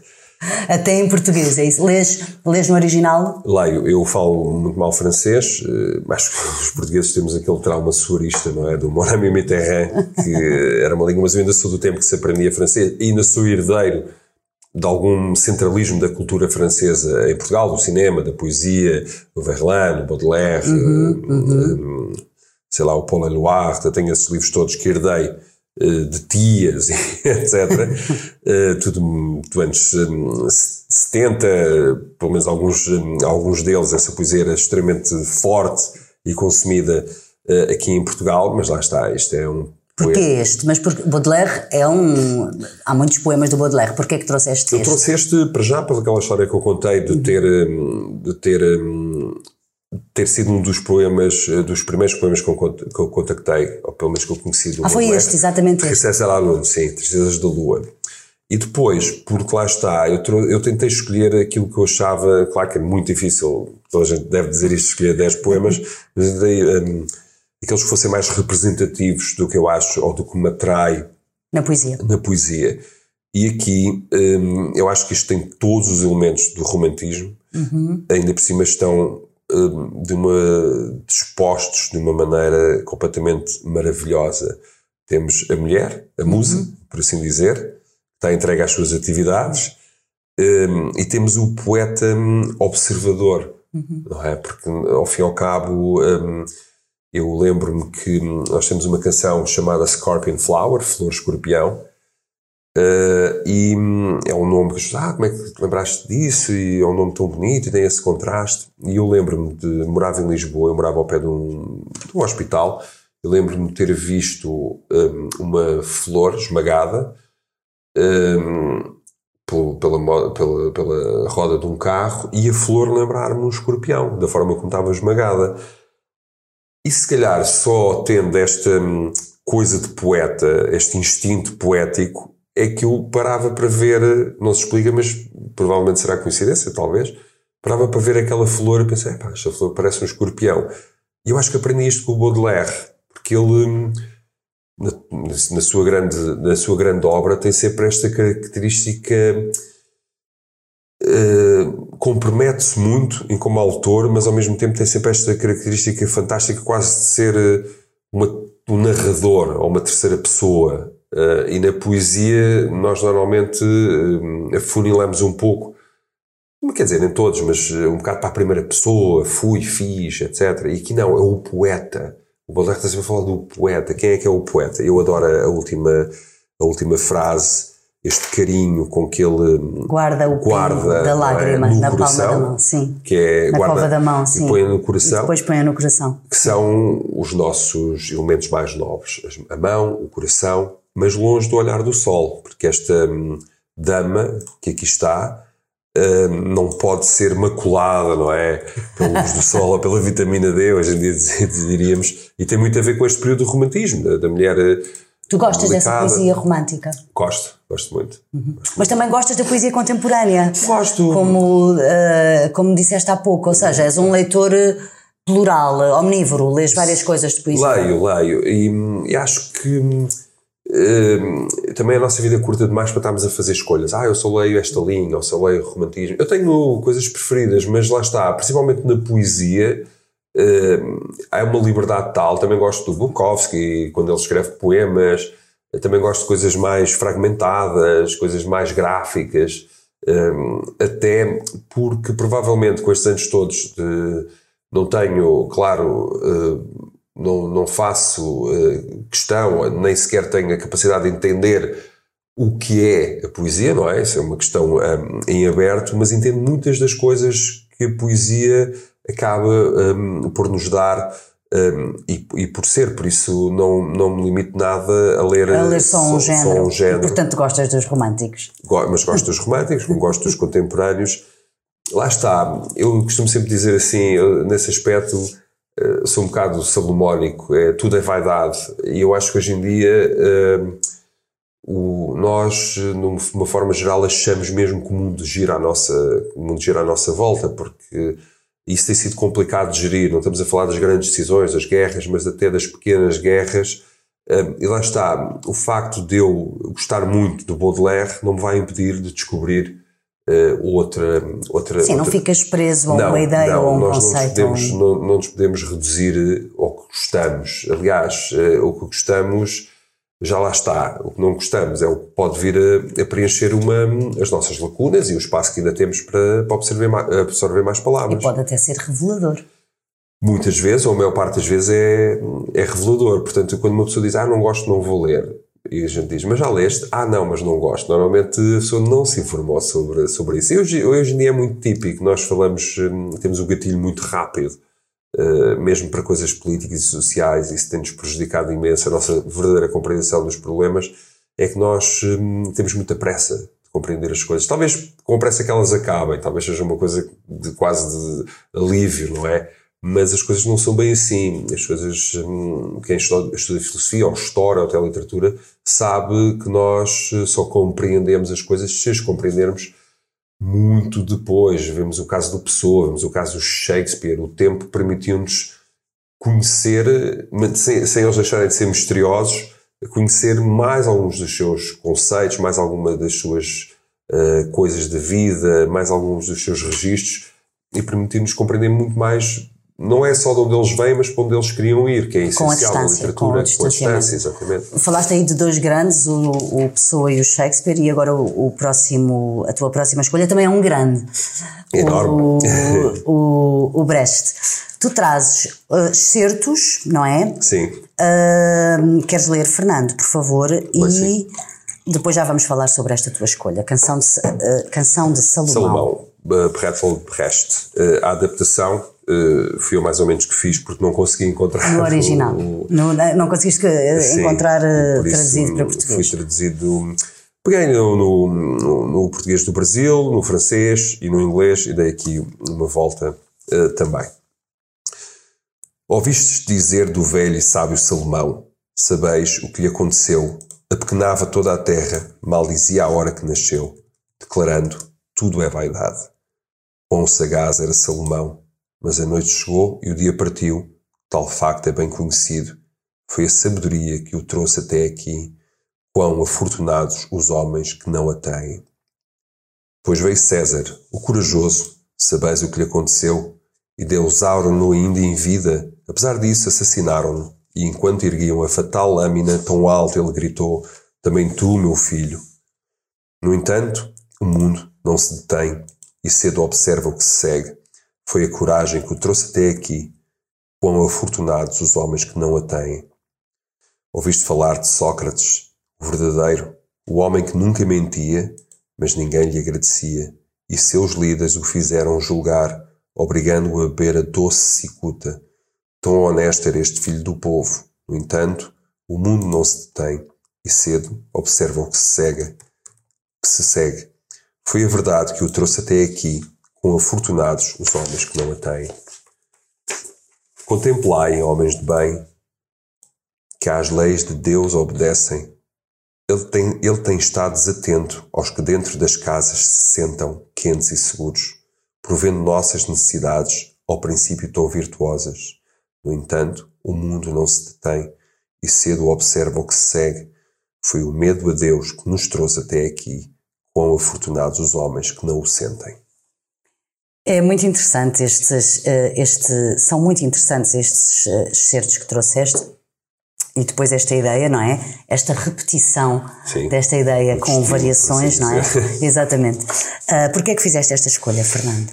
Um, este, pronto, isto é teatro, não é? Uhum, uhum. Um, o Brecht é um escritor fabuloso. Dramaturgo. Sim. Uhum. Um, e autor. De, poeta, poeta também. poeta também, sim, sim.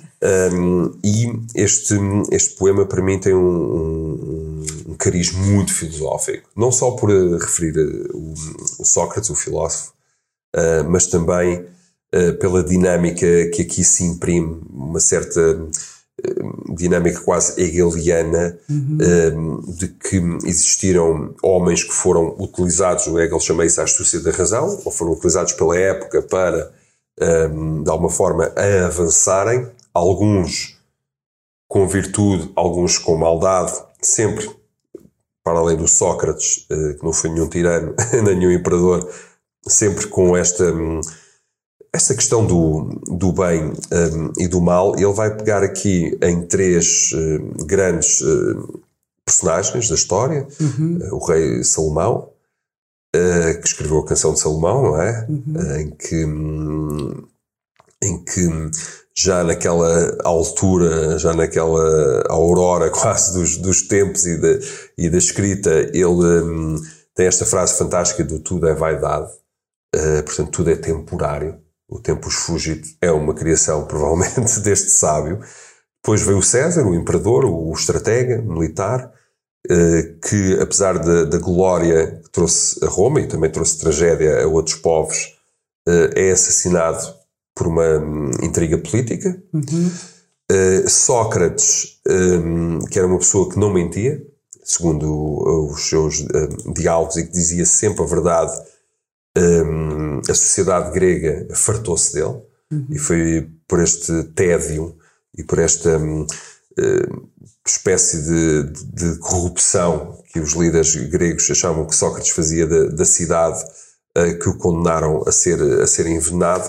E a última parte uh, dos Homens de Bem é muito mais filosófica ainda porque um, lá está Deus aqui na figura completamente de uh, providência foi provindo o homem e nós cada vez nos fomos tornando mais uh, exigentes até Deus praticamente se esquecer de nós. E o medo a Deus é quase profético porque na altura e principalmente no conceito desta, desta peça um, da guerra religiosa, da fuga, um, temos tido uma relação complicada entre as fés uh, por assim dizer. E claro que Deus, na minha opinião, e na opinião do Feuerbach também, é uma projeção uh, humana do que há de bom em, eh, um, em nós. Provavelmente o Feuerbach dissesse isto uh, no tempo da Inquisição, teria sido queimado, ou agora no tempo também dos talibãs, também teria sido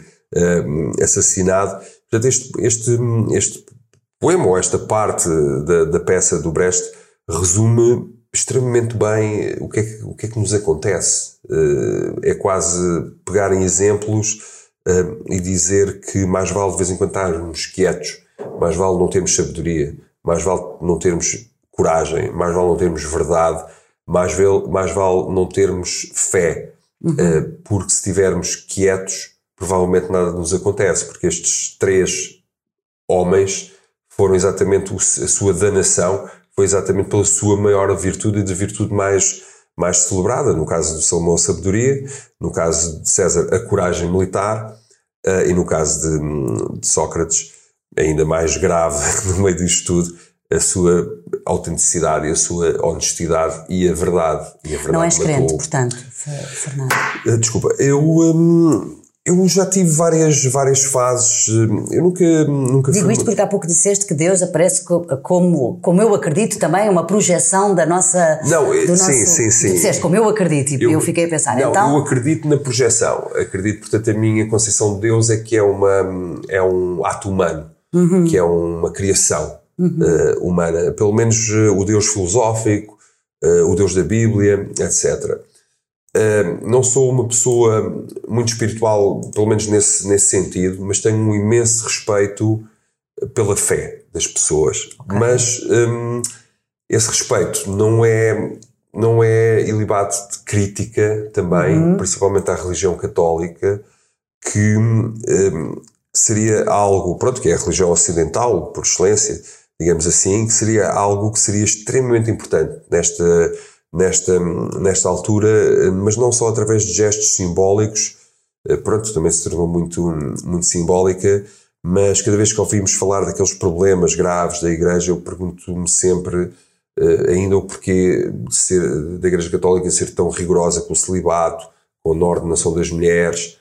São essas coisas que me afastam uh, muito. Achas que há um distanciamento uh, da Igreja Católica em relação à evolução dos tempos? Hum, a Igreja Católica teve que aceitar a evolução dos tempos, mas ainda não fez nas de uma práticas, maneira. eu digo nas práticas. Nas práticas, sim, ainda não fez de uma maneira hum, hum, completa, ainda não fez de uma maneira que a colocasse.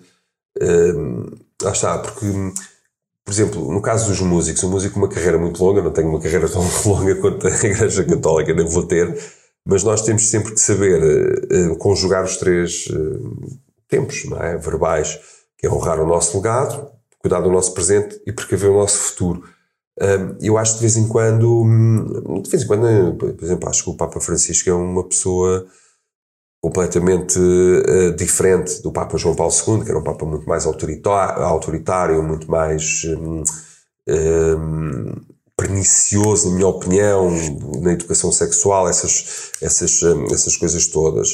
Eh, mas acho que cada vez mais, eu um, gosto imenso de ler a Bíblia, gosto imenso de estudar um, a teologia, a filosofia da religião, uh, acho que cada vez mais um, esse, esse, esse pequeno ou grande, grande abismo quase, ou quase de, de sincronia entre, entre a religião, a religião no caso institucional, não a religião de fé, porque acho que isso não se discute. Os ritos, não é? Os ritos, as práticas, os dogmas estão completamente desfasados um, do mundo e acho que isso é, sem dúvida, uma perda muito grande e há muita gente cada vez mais a, a fugir da igreja. no teu caso é assim?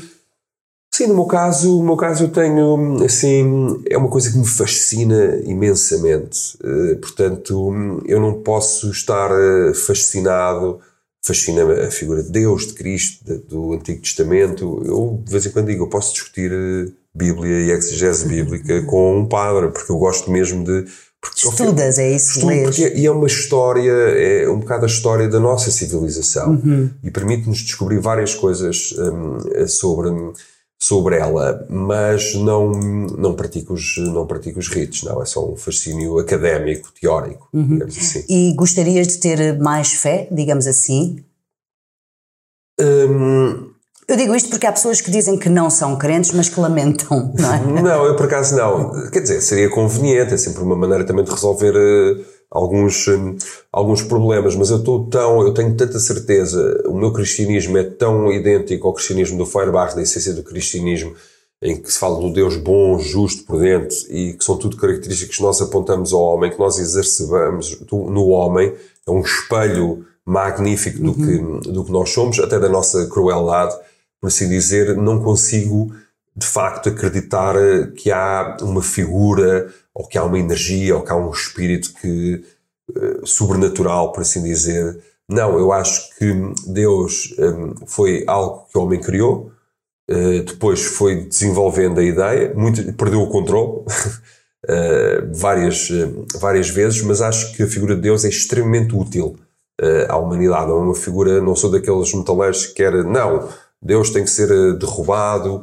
Eh, até o próprio Nietzsche, que é o autor dessas, dessas frases, referia a uma coisa muito específica e não provavelmente eh, à ideia de, de Deus, mas provavelmente à, à prática, aos costumes, ao ritmo, ao dogma, era isso que toda a filosofia alemã tentou, tentou uh, combater de alguma maneira de, de forma literária, de forma um, gnoseológica ou de, de, de, conhecimento. Mas não, não gostava de ter nem mais nem menos eh, Estás fé. Estou, estou, estou satisfeito com, com fé, estou num bom ponto, sim.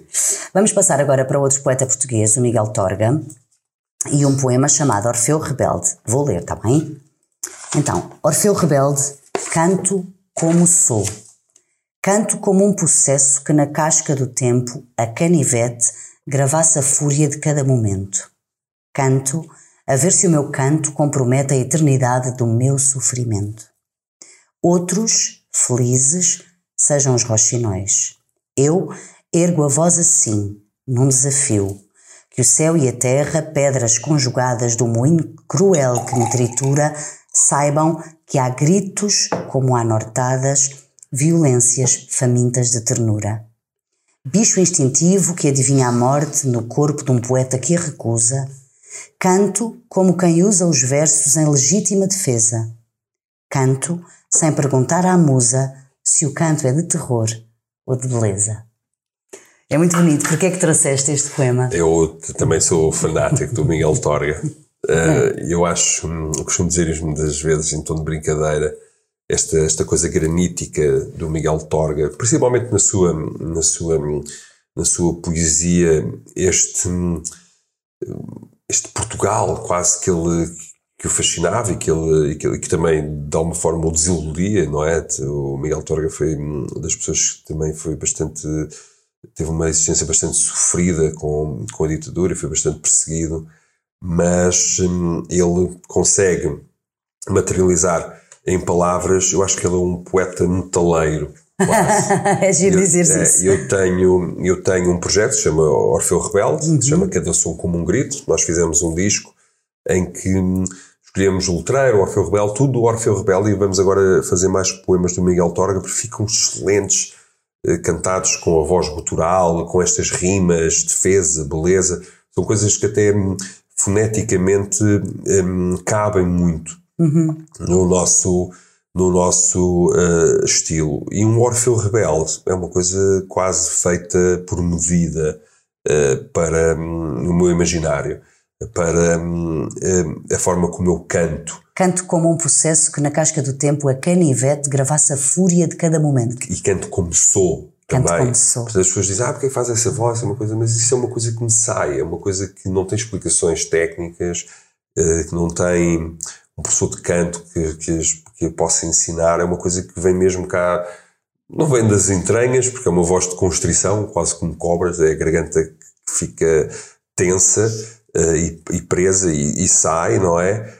Um, e esta viagem pelo Orfeu Rebelde, principalmente este poema, ou como nós diríamos na música, este tema-título, um, é para mim quase autobiográfico da maneira como me apresento no palco uh, okay. como os Municipal. É uma apresentação. É, uh, não quero cantar como um Rochinol. Uh, Exato. Não quero também. Há gritos, mas também há nortadas, mas a violência também está faminta de tornar tudo aqui um, um jogo entre coisas como duras. Canto como quem é? usa os versos em legítima defesa. Defesa, sim, sim. É, é um poema lindíssimo, pronto, eu um, tenho, tenho este livro, aliás, eu sou um, leitor eh, atento de Miguel Torga, quer da prosa, mas principalmente da poesia, adoro comprar ainda os livros das, das célebres edições de autor que eles faziam, que ainda estão, perdão, disponíveis, e a última frase, se o canto é de terror ou de beleza, é a grande questão que se faz com os Municipal. Viste o Municipal ao vivo. E, apesar de ser uma imagem forte e sólida, há ali qualquer coisa de beleza, há ali qualquer coisa de luminoso também. Há ali uma mistura que encanta as pessoas e que nos tem permitido estar 30 anos. E é? essa mistura de que falas é um, um objetivo vosso? Ou seja, que não seja só. Um, esta imagem associada ao, aos metaleiros ou à música uh, metal, Sim, uh, mais escura, música extrema. Tu, ou seja, vocês procuram que de facto existe essa beleza de que falas? Acho que, isso, acho que essa procura até nos define. Uhum. Sim, nós somos uma banda hum, de melodia também. Eu acho que hum, a magia se a haver nos municipal é exatamente o contraste. Uhum. O contraste entre termos coisas que são extremamente calmas, até melancólicas, e depois vir a fúria total. Eu acho isso, essa música profundamente humana. Não, não só a nossa, mas quem a faz assim. Porque hum, a música é algo pungente. Claro que pode haver música para entreter, claro que pode haver uh, quadros populares, claro, pode haver, não, tem que, tem que haver, mas a música que de alguma forma que convoca as pessoas, não é? Que as cativa, de vez em quando é uma coisa extremamente, extremamente forte e que tem esta ambiguidade, porque a vida é exatamente assim, não é?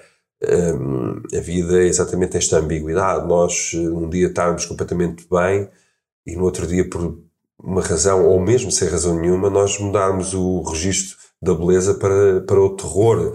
Uh, aquela coisa que eu acredito que todos os monstros são humanos, começam por ser humanos. Nós não... O monstro precisa de amigos.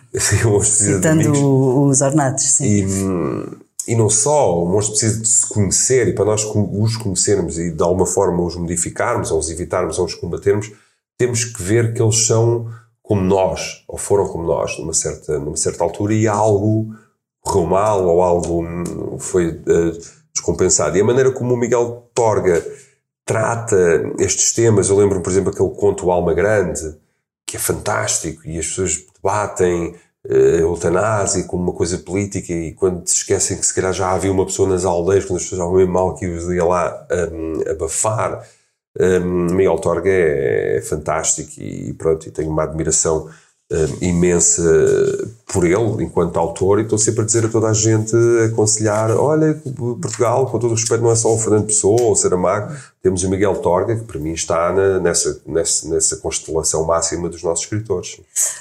Saltamos a Amália, que estava aqui na lista, e agora passamos, falávamos há pouco de poetas contemporâneos, para a Catarina Nunes de Almeida, uma poeta contemporânea, e já falámos da tua relação com a religião e com Deus, e o primeiro verso logo deste poema dedicado ao Mário de Sacaneiro diz Não me vêm saudades de ter sido Deus. Lê lá, Fernando, por favor.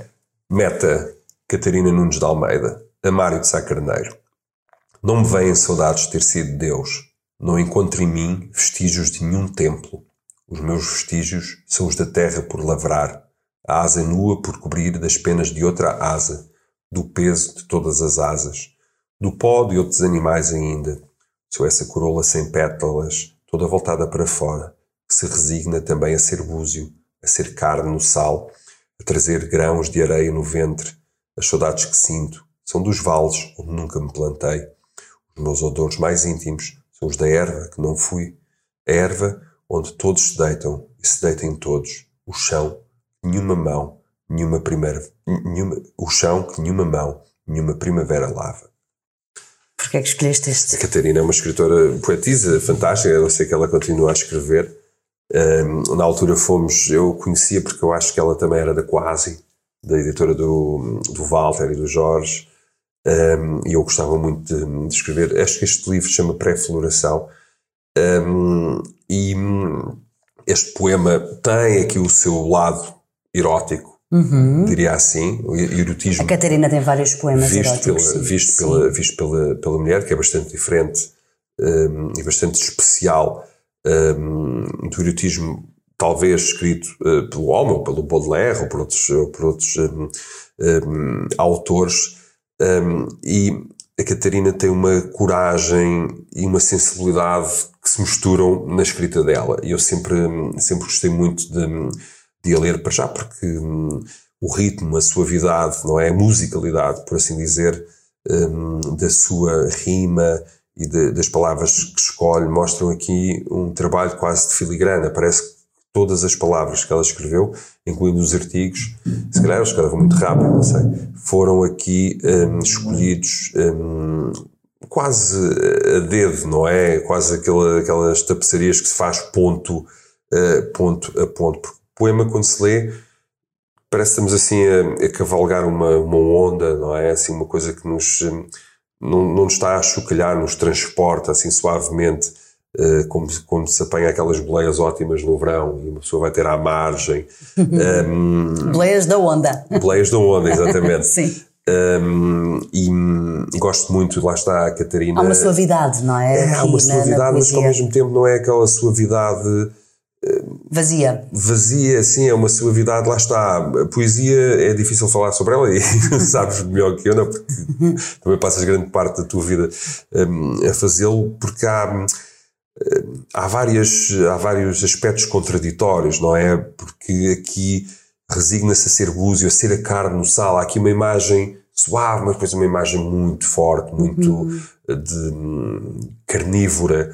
Trazer grãos de areia no ventre. Quase, os odores mais íntimos, a erva que não fui, um, a erva onde todos se deitam e se deitem todos. Eu acho que é um, é um, poema lindíssimo e espero que a Catarina continue a escrever. Tem que procurar. Sim, eu penso que tem alguns livros novos, mais recentes uhum. um, dela, mas este livro, eu penso que este, que este poema, espero que não esteja em erro, era do livro Pré-Floração. Não, não tenho a certeza. Que é, que é um livro todo ele fantástico, destas poesias assim mais pequenas, mas muito incisivas, mas não naquele uma, uma suavidade incisiva, portanto, nem a mais nem a menos. A Catarina é desse tipo de poetisas. Eu ainda não, eu não consigo me habituar a dizer poetas. Porque poetas, pronto, lá está, é uma das palavras que, que é não binária, agora como se costuma dizer, mas ela sem dúvida que é uma, uma poetisa, porque quem, quem escreve assim, quem consegue contar em 10, 15 linhas toda esta história, todo, toda esta começar por Deus e acabar eh, numa coisa meio de entrega. Eh, é muito, muito bonito e tinha que é, Tem muita também. beleza, não é? Tem, tem muita, muita beleza. beleza. É tem beleza que até dói, não é? A beleza também dói. Como tu gostas. Sim, no caso da Catarina dói um bocadinho, mas é, é fantástico o que ela escreve. Passamos para o Eloire, também já falaste dele, o Paulo Eloire, e para um poema pequenino chamado Tristeza de Ondas de Pedra. Diz assim: Tristeza de ondas de pedra. Lâminas apunhalam lâminas, vidros quebram vidros, lâmpadas apagam lâmpadas. Tantos laços quebrados. A flecha e a ferida, o olho e a luz, a ascensão e a cabeça, invisível no silêncio. Porquê este, Fernando? É muito complicado escolher do Paulo Eluard, né, que é um dos meus poetas também preferidos. Este foi por influências de pessoas que já liam, pessoas que depois também comecei a, quando comecei a frequentar mais o, a luz, uh, ai, o mundo, a luz dos livros, fugiu a boca para a verdade, o mundo dos livros, hum, também comecei a, a ter, foram dadas dicas também. Ok. E, e, Foste pedindo opiniões, é isso? Claro, e também lendo nas revistas, lendo nos jornais, depois lendo na internet. E estou sempre, pronto, lá está, estou sempre em busca uh, da nova emoção, ou pelo menos de uma emoção que se repita e que seja, e que seja, e que seja agradável. Eu gosto de poemas tensos também, uhum, também trouxe uhum. aqui alguns extensos, um, mas este poema, tal como o anterior, são duas, não é, duas pessoas completamente diferentes, dois poetas completamente diferentes, também. Um, enaltece aquilo que eu também adoro na poesia, que é dizer tanto com tão pouco. Uhum.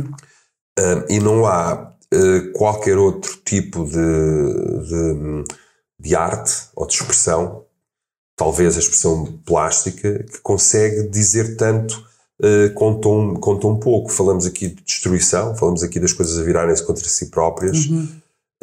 um, falamos aqui de ruptura por assim dizer, e falamos de tristeza de ondas de pedra, é uma coisa magnífica. Nós, quando juntamos, no meu caso não tive essa felicidade, mas no Paulo Loire teve, quando juntamos tristezas, ondas e pedra, estamos a juntar três elementos que provavelmente não construiriam hum, nada. Elementos solenes, elementos de movimento, elementos graníticos, e aqui hum, está, aqui é onde a magia acontece, é a disposição das palavras. Eu já fiz algumas poucas oficinas de, de escrita, etc. É sempre uhum. muito complicado ensinar, ensinar, ensinar isto, mas uma das coisas que eu procuro passar é nós termos várias palavras e depois mudar-lhes um, a disposição. Um, porque isso é, pronto, é um truque velho, não é? Provavelmente o Paulo Eduardo não, não precisava desse truque, mas é quase como estar a decorar uma casa ou quase como estar a sentar uma plateia.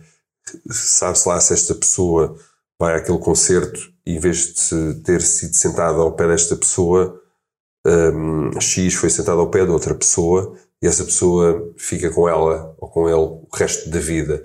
estas pequenas disposições para mim são, são extremamente hum, importantes. Não é nenhum jardim zen em que tudo tem que estar, a poesia não é isso. Pode estar tudo também caótico e, e feio, uh, que também, também se, hum, se aprecia, mas um, o Paulo Eduardo era um dos grandes mestres da disposição de palavras e por isso é que não precisava de tanto, não é? De, os ingleses de vez em quando dizem less is more.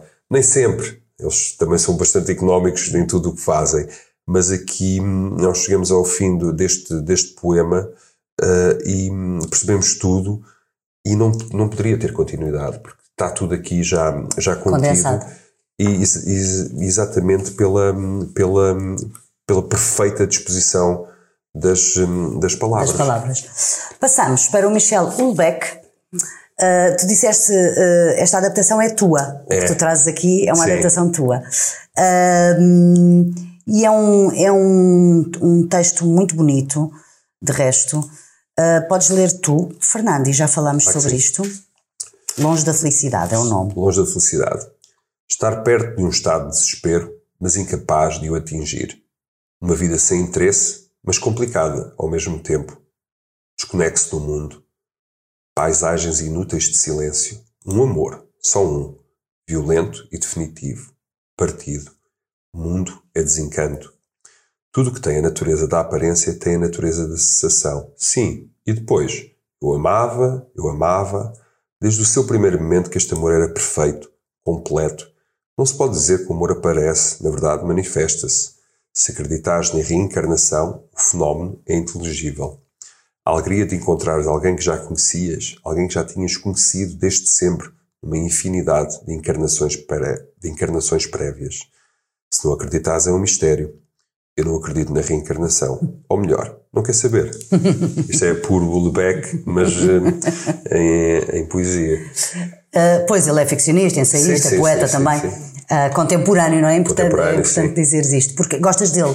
Adoro o Ulbeck. Pronto, adoro porque também o leio sem, sem julgamento. Eu sei que é um autor complicado, um autor que muitas vezes desafia o que o que é politicamente correto uhum. na, na, na, literatura, uh, principalmente há várias mulheres que têm um problema muito grande em ler, mas também já conheci várias mulheres que não têm nenhum problema em ler, também algumas das editoras da, da, da Penguin que acho que vão tra traduzir um, este livro, que eles têm, também trabalham com, com, os, um, com o repertório ou com o uhum. catálogo do um, Lebec mas isto é tão um homem contemporâneo que, que até chega a ser desconfortável.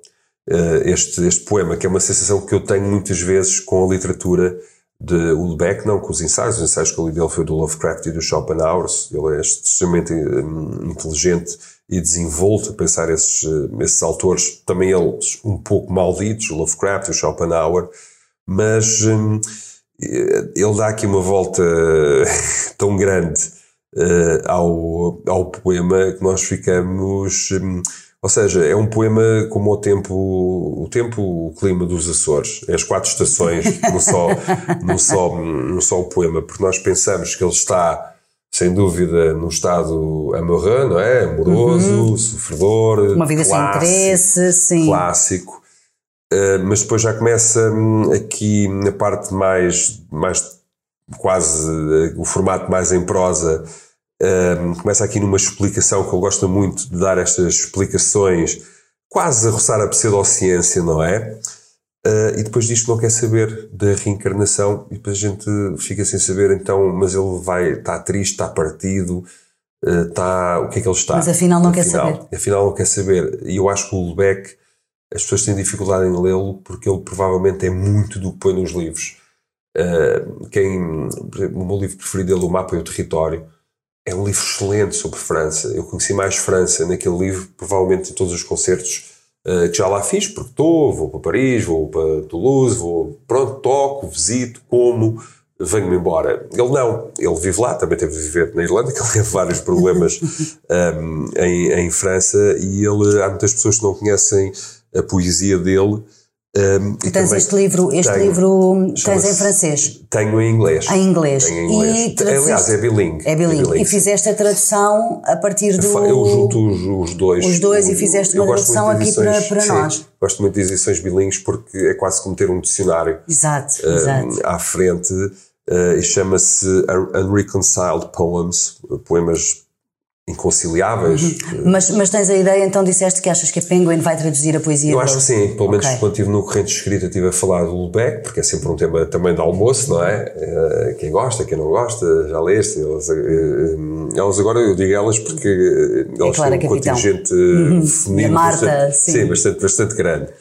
Um, e já nós, nós estamos a pensar agora editar isso. Provavelmente não vai ser um, um livro com tanto sucesso como os, como os romances, como os romances, um, um registro que vende, que vende um bocadinho mais, mas eu já lhes disse, acho que, acho que, é, que é ótimo porque realmente tem muita, tem muita qualidade e é muito Lubeck, porque há, há autores, uh, como ele diz aqui, que nos lembram coisas que já foram feitas ou pessoas que já foram feitas, e há autores que só, só nos lembramos, tipo aquelas pessoas que usam sempre o mesmo perfume e nós já nos habituámos, principalmente pelos pais. Pronto, isto cheira-me ao meu pai, cheira-me.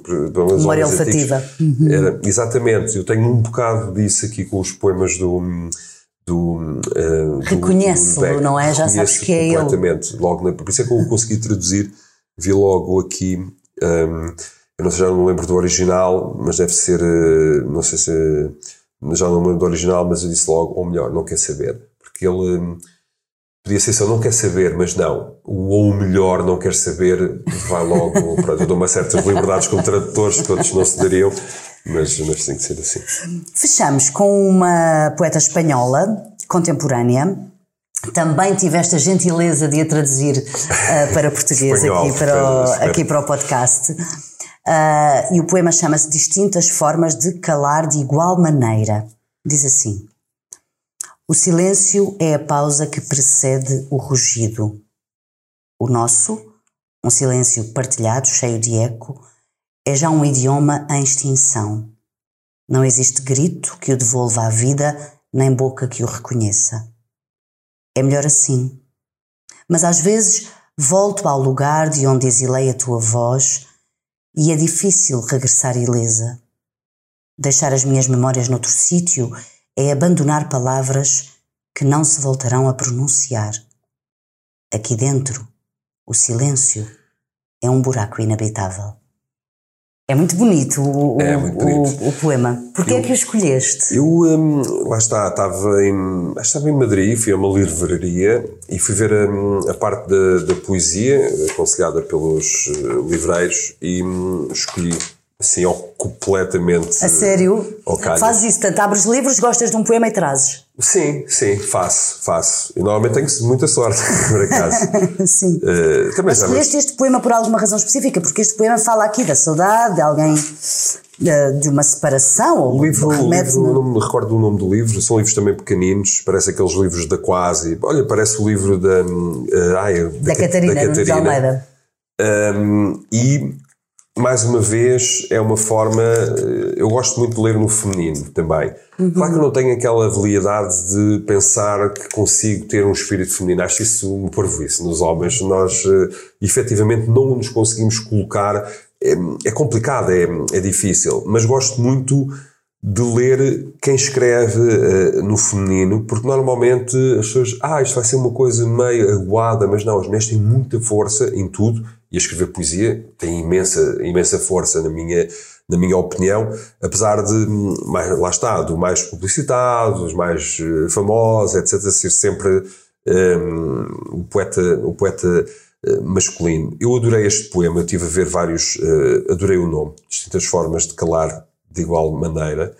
Uh, e mais uma vez é um tema que me é bastante uh, caro a voz, os silêncios, a gestão entre os silêncios desconfortáveis e os confortáveis. O silêncio partilhado cheio de eco. O silêncio que precede a explosão, o rugido, uhum. que pode ser uma canção, pode ser o ato sexual, hum, pode ser o sofrimento puro. Uma pessoa absorve, tantas pessoas que absorvem o silêncio e depois começam a rir ou a chorar Portanto, há ali aquele preliminar do silêncio que a Elvira Sastre, Sastre, uhum. espanhol, um, trabalha, trabalha muito bem. Este é um poema muito bonito sobre, sobre o silêncio e sobre a vontade, eh, a saudade de ouvir uma certa voz que ela exilou, provavelmente se exilou, não foi porque está, estaria tudo bem, mas pelo, porque houve ali um certo desfazimento ou uma incompreensão, uhum. não sabemos, claro que também ler, eh, felizmente também é, é especular e é muito engraçado porque este poema, eh, eu escolhi-o também para décimo poema, um, porque pronto, os músicos têm muitas estas coisas, é muito. Alinhamento. O alinhamento é muito, é muito importante. Um mau alinhamento estraga um bom disco uhum. e provavelmente um bom livro uh, também. Não é um problema com o romance, mas é um problema com as crónicas, com os uhum. poemas, uhum. coisas que sejam de formato mais individualizado, um, por assim dizer.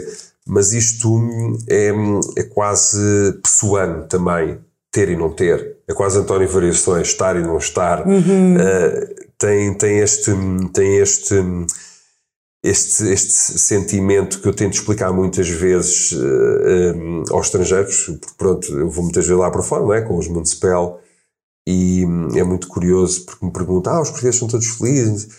Mais ou menos, temos que ter calma. Nós, durante muito tempo, fomos o país mais melancólico, mais suicida do mundo Uh, estávamos no fim da Terra conhecida e por isso isso sempre nos afetou de alguma maneira. Mas um, isto é uma coisa uh, que eu respondo muitas vezes, uh, até para pessoas mais intimidade. Assim, mas tu queres isto? E eu digo assim, quero e não quero. Porque a resposta mais autêntica é o querer, não querer. É muito complicado. A vida são decisões, não é? E nós temos que estar sempre a decidir, e hoje em dia decidimos ao minuto, decidimos ao segundo decidimos eh, praticamente hum, tudo o que temos que fazer. O nosso mundo armadilhou-nos de uma tal maneira que nós não podemos passar um segundo descansados a estar a decidir entre isto eh, ou aquilo. Quando eu acho que a condição humana, eh, quer de mulher, quer do homem, é muito mais o querer não querer. Querer não querer. Quer que me agarres, mas ao mesmo tempo não quer que me agarres. Quer que me vás levar, mas ao mesmo tempo não quer que me vás levar. Quer que vás embora, mas ao mesmo tempo quer que fiques. E isto tem sido o grande material da, da poesia e das minhas leituras muito mais. E identificas-te com essa dualidade? Completamente. completamente. Eu, hum, ou seja, é mais que, não, mais que me identificar, eu não luto contra essa, contra essa dualidade. Aceito-a perfeitamente como sendo hum, uma coisa completamente natural. Também aprendi isso muito com a minha mulher, a Sónia, que ela é uma pessoa muito sanguínea e diz muito vem à cabeça e ela me dizia muito, pois, eu quero e não quero. Eu, de vez em quando, na minha cabeça filosófica, etc., não ia perceber muito bem como é, que, como é que isso era compatível, mas eu acho que a realidade é essa. E depois nós tomamos uma decisão e depois vivemos com as consequências. Mas o nosso estado natural é exatamente não sabermos o que queremos, se queremos ou se, se não queremos. É curioso dizeres isso. Olha, Fernando, estamos a terminar, mas eu não queria despedir-me de ti sem te fazer aqui duas ou três perguntas. Uh, há pouco falámos do poema do Baudelaire, uh, que fala da lágrima que ele guarda primeiro na cova da mão e depois no coração. O que é que te comove?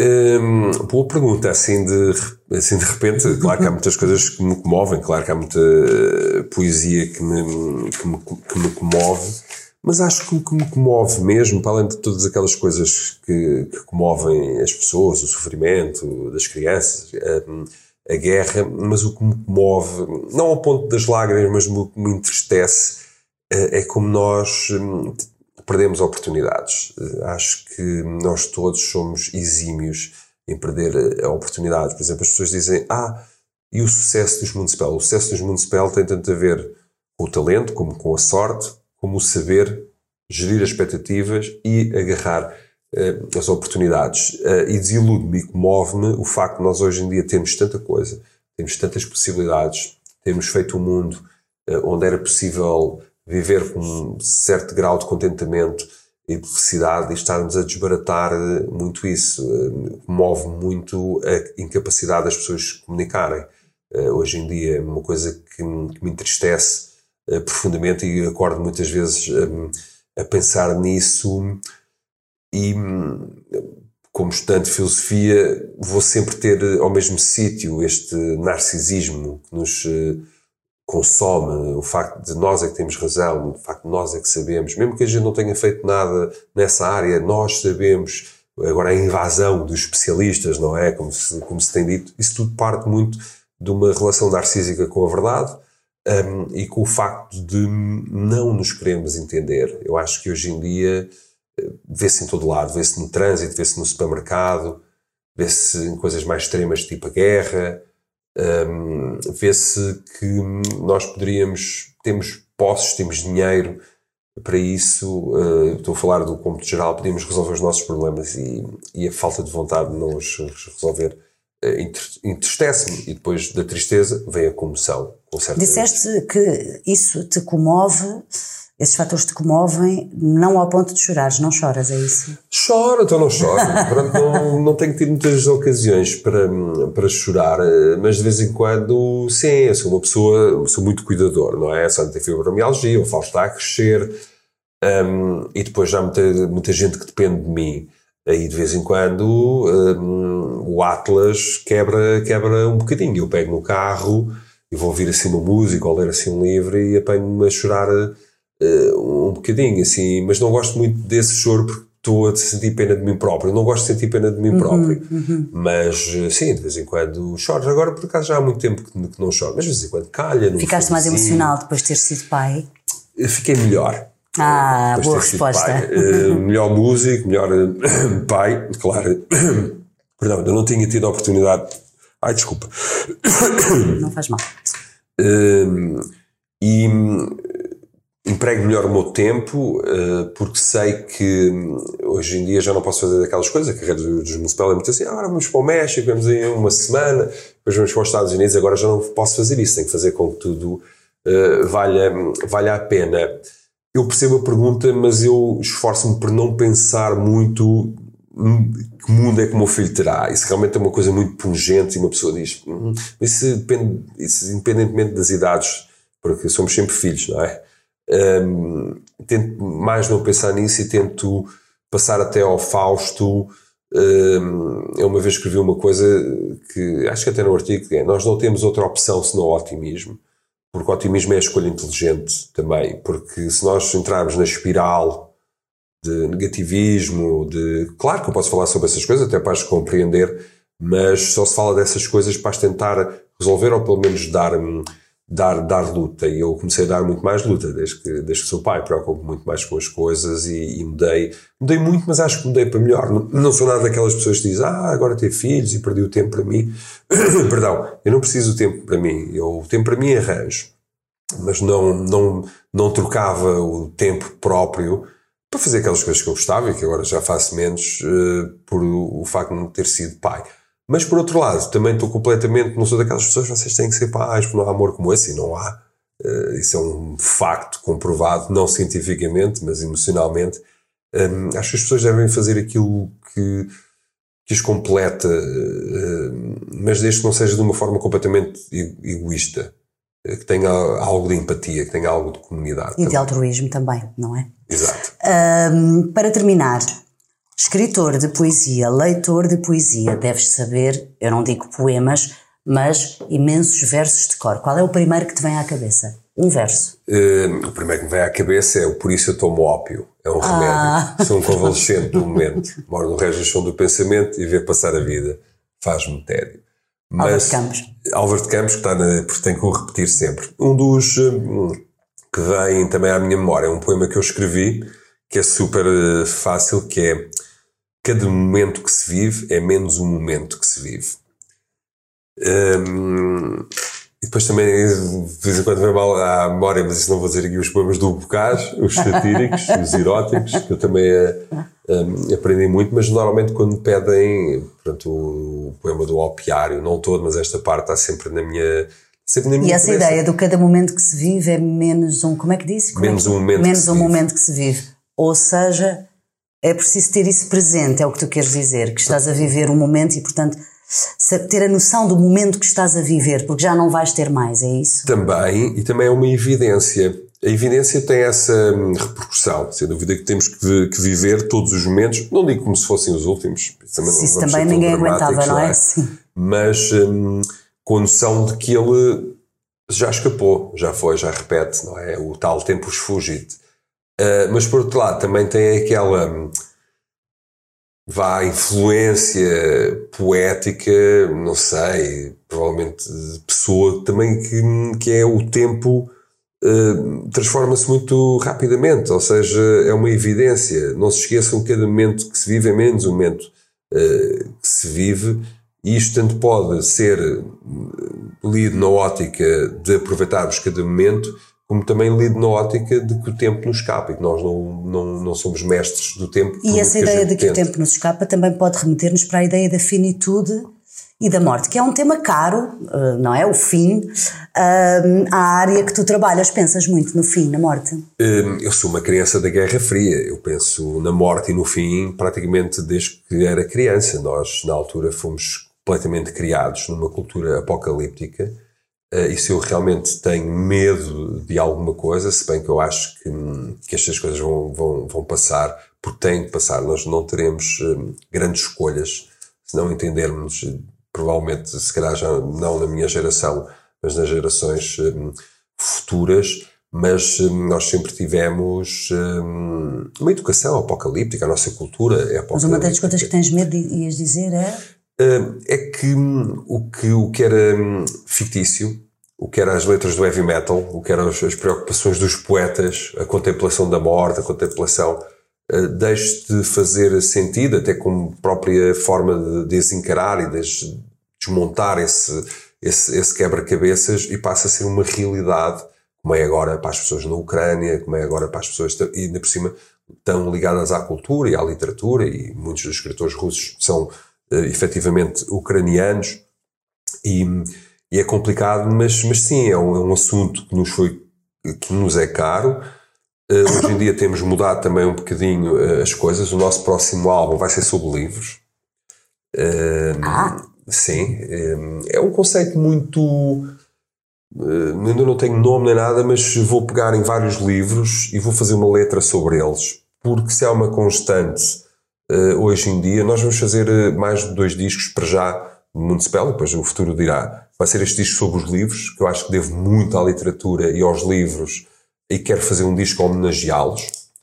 Uh, portanto, vou escrever as minhas próprias letras. Vai ser um, um, um livro, ou desculpa, um disco. Ainda bem, tenho os dados espalhados uh, em, em, inglês, mas provavelmente vamos ter algum tema em francês, um em português, de certeza absoluta, porque vamos pegar um, em livros diversos, por exemplo, hum, já peguei no livro de Salomão, já fiz uma letra, uhum. um, já peguei no Macbeth, eu estive uhum. em Inglaterra, andei a visitar aquilo tudo e fui a Stratford upon Avon, acho eu. É uma, uma rua, praticamente, mas hum, depois havia uns castelos à volta e nós respirámos aquele ar shakespeariano, que é um autor que eu não lia muito por ser o formato de teatro e agora estou, estou a devorar, também fiz um, um livro, ai, um, um tema sobre ele ainda vou escolher o livro em Portugal, quero evitar aqueles autores mais. Uh, pronto, que eu também cito, não é? Mas quero ver se, se, como conheço bastante, vou fazer um livro também da, da, literatura russa, que é uma literatura que eu gosto imenso e que percebo que. Um tema, um tema. Um tema, desculpa, estou a dizer um livro, um tema sobre. sobre e, e, vamos fazer isso. E o próximo, depois deste disco, provavelmente este vai ser em 2023, lá para 2025, vamos fazer um novo disco em em português. Estou a arranjar um assunto tão forte quanto o terremoto de Lisboa, tem sido complicado, mas eu lá chegarei. E a realidade uh, acaba por dar-nos, não é? Os assuntos às vezes. Sim, hoje em dia é basta abrir os olhos, abrir o coração e, e ouvir que, que, a realidade vai-nos dando muito assunto. Se nós os queremos trabalhar ou não, não Já sei. É mas um, o Hermitage era sobre distanciamento social, ainda antes de ser eh, sobre os ermitas, sobre os padres do deserto, Uh, ainda antes de ele ser decretado por lei e por, por condição sanitária, era como nós não estávamos a, a afastar tanto uns dos outros, havia muita conectividade, mas pouca conexão. Uh, mas eu não quero fazer um álbum outra vez sobre sociedade, quero fazer um álbum sobre, sobre livros e sobre esse lugar feliz que, que os livros nos trazem e acho que vai ser um disco muito giro. Uh, e, e, vou gostar imenso de o fazer, já fiz praticamente metade vou escrever outra metade e é ótimo porque leio um livro ou releio um livro, depois faço uma letra sobre aquilo e os meus colegas vão fazer a música. Ficamos com esta ideia, o, o, começámos a nossa conversa com os teus primeiros livros, o Jornal da Bola e depois livros de aventura, Exato. de aventuras, e terminamos com o próximo disco que há de sair então para o ano, dedicado aos livros. Aos Parece livros. que fizemos aqui um círculo Perfeito, Fernando. Muito obrigada, foi muito Obrigado, bom conversar contigo. Foi um prazer. O podcast do Poema Ensina a Cair voltará em breve para continuarmos a conversar sobre poesia. Este episódio teve o apoio do Fundo Cultural da Sociedade Portuguesa de Autores e Música de Mário Laginha. Sigam-nos ainda no Facebook e Instagram, deixando-nos os vossos comentários e sugestões.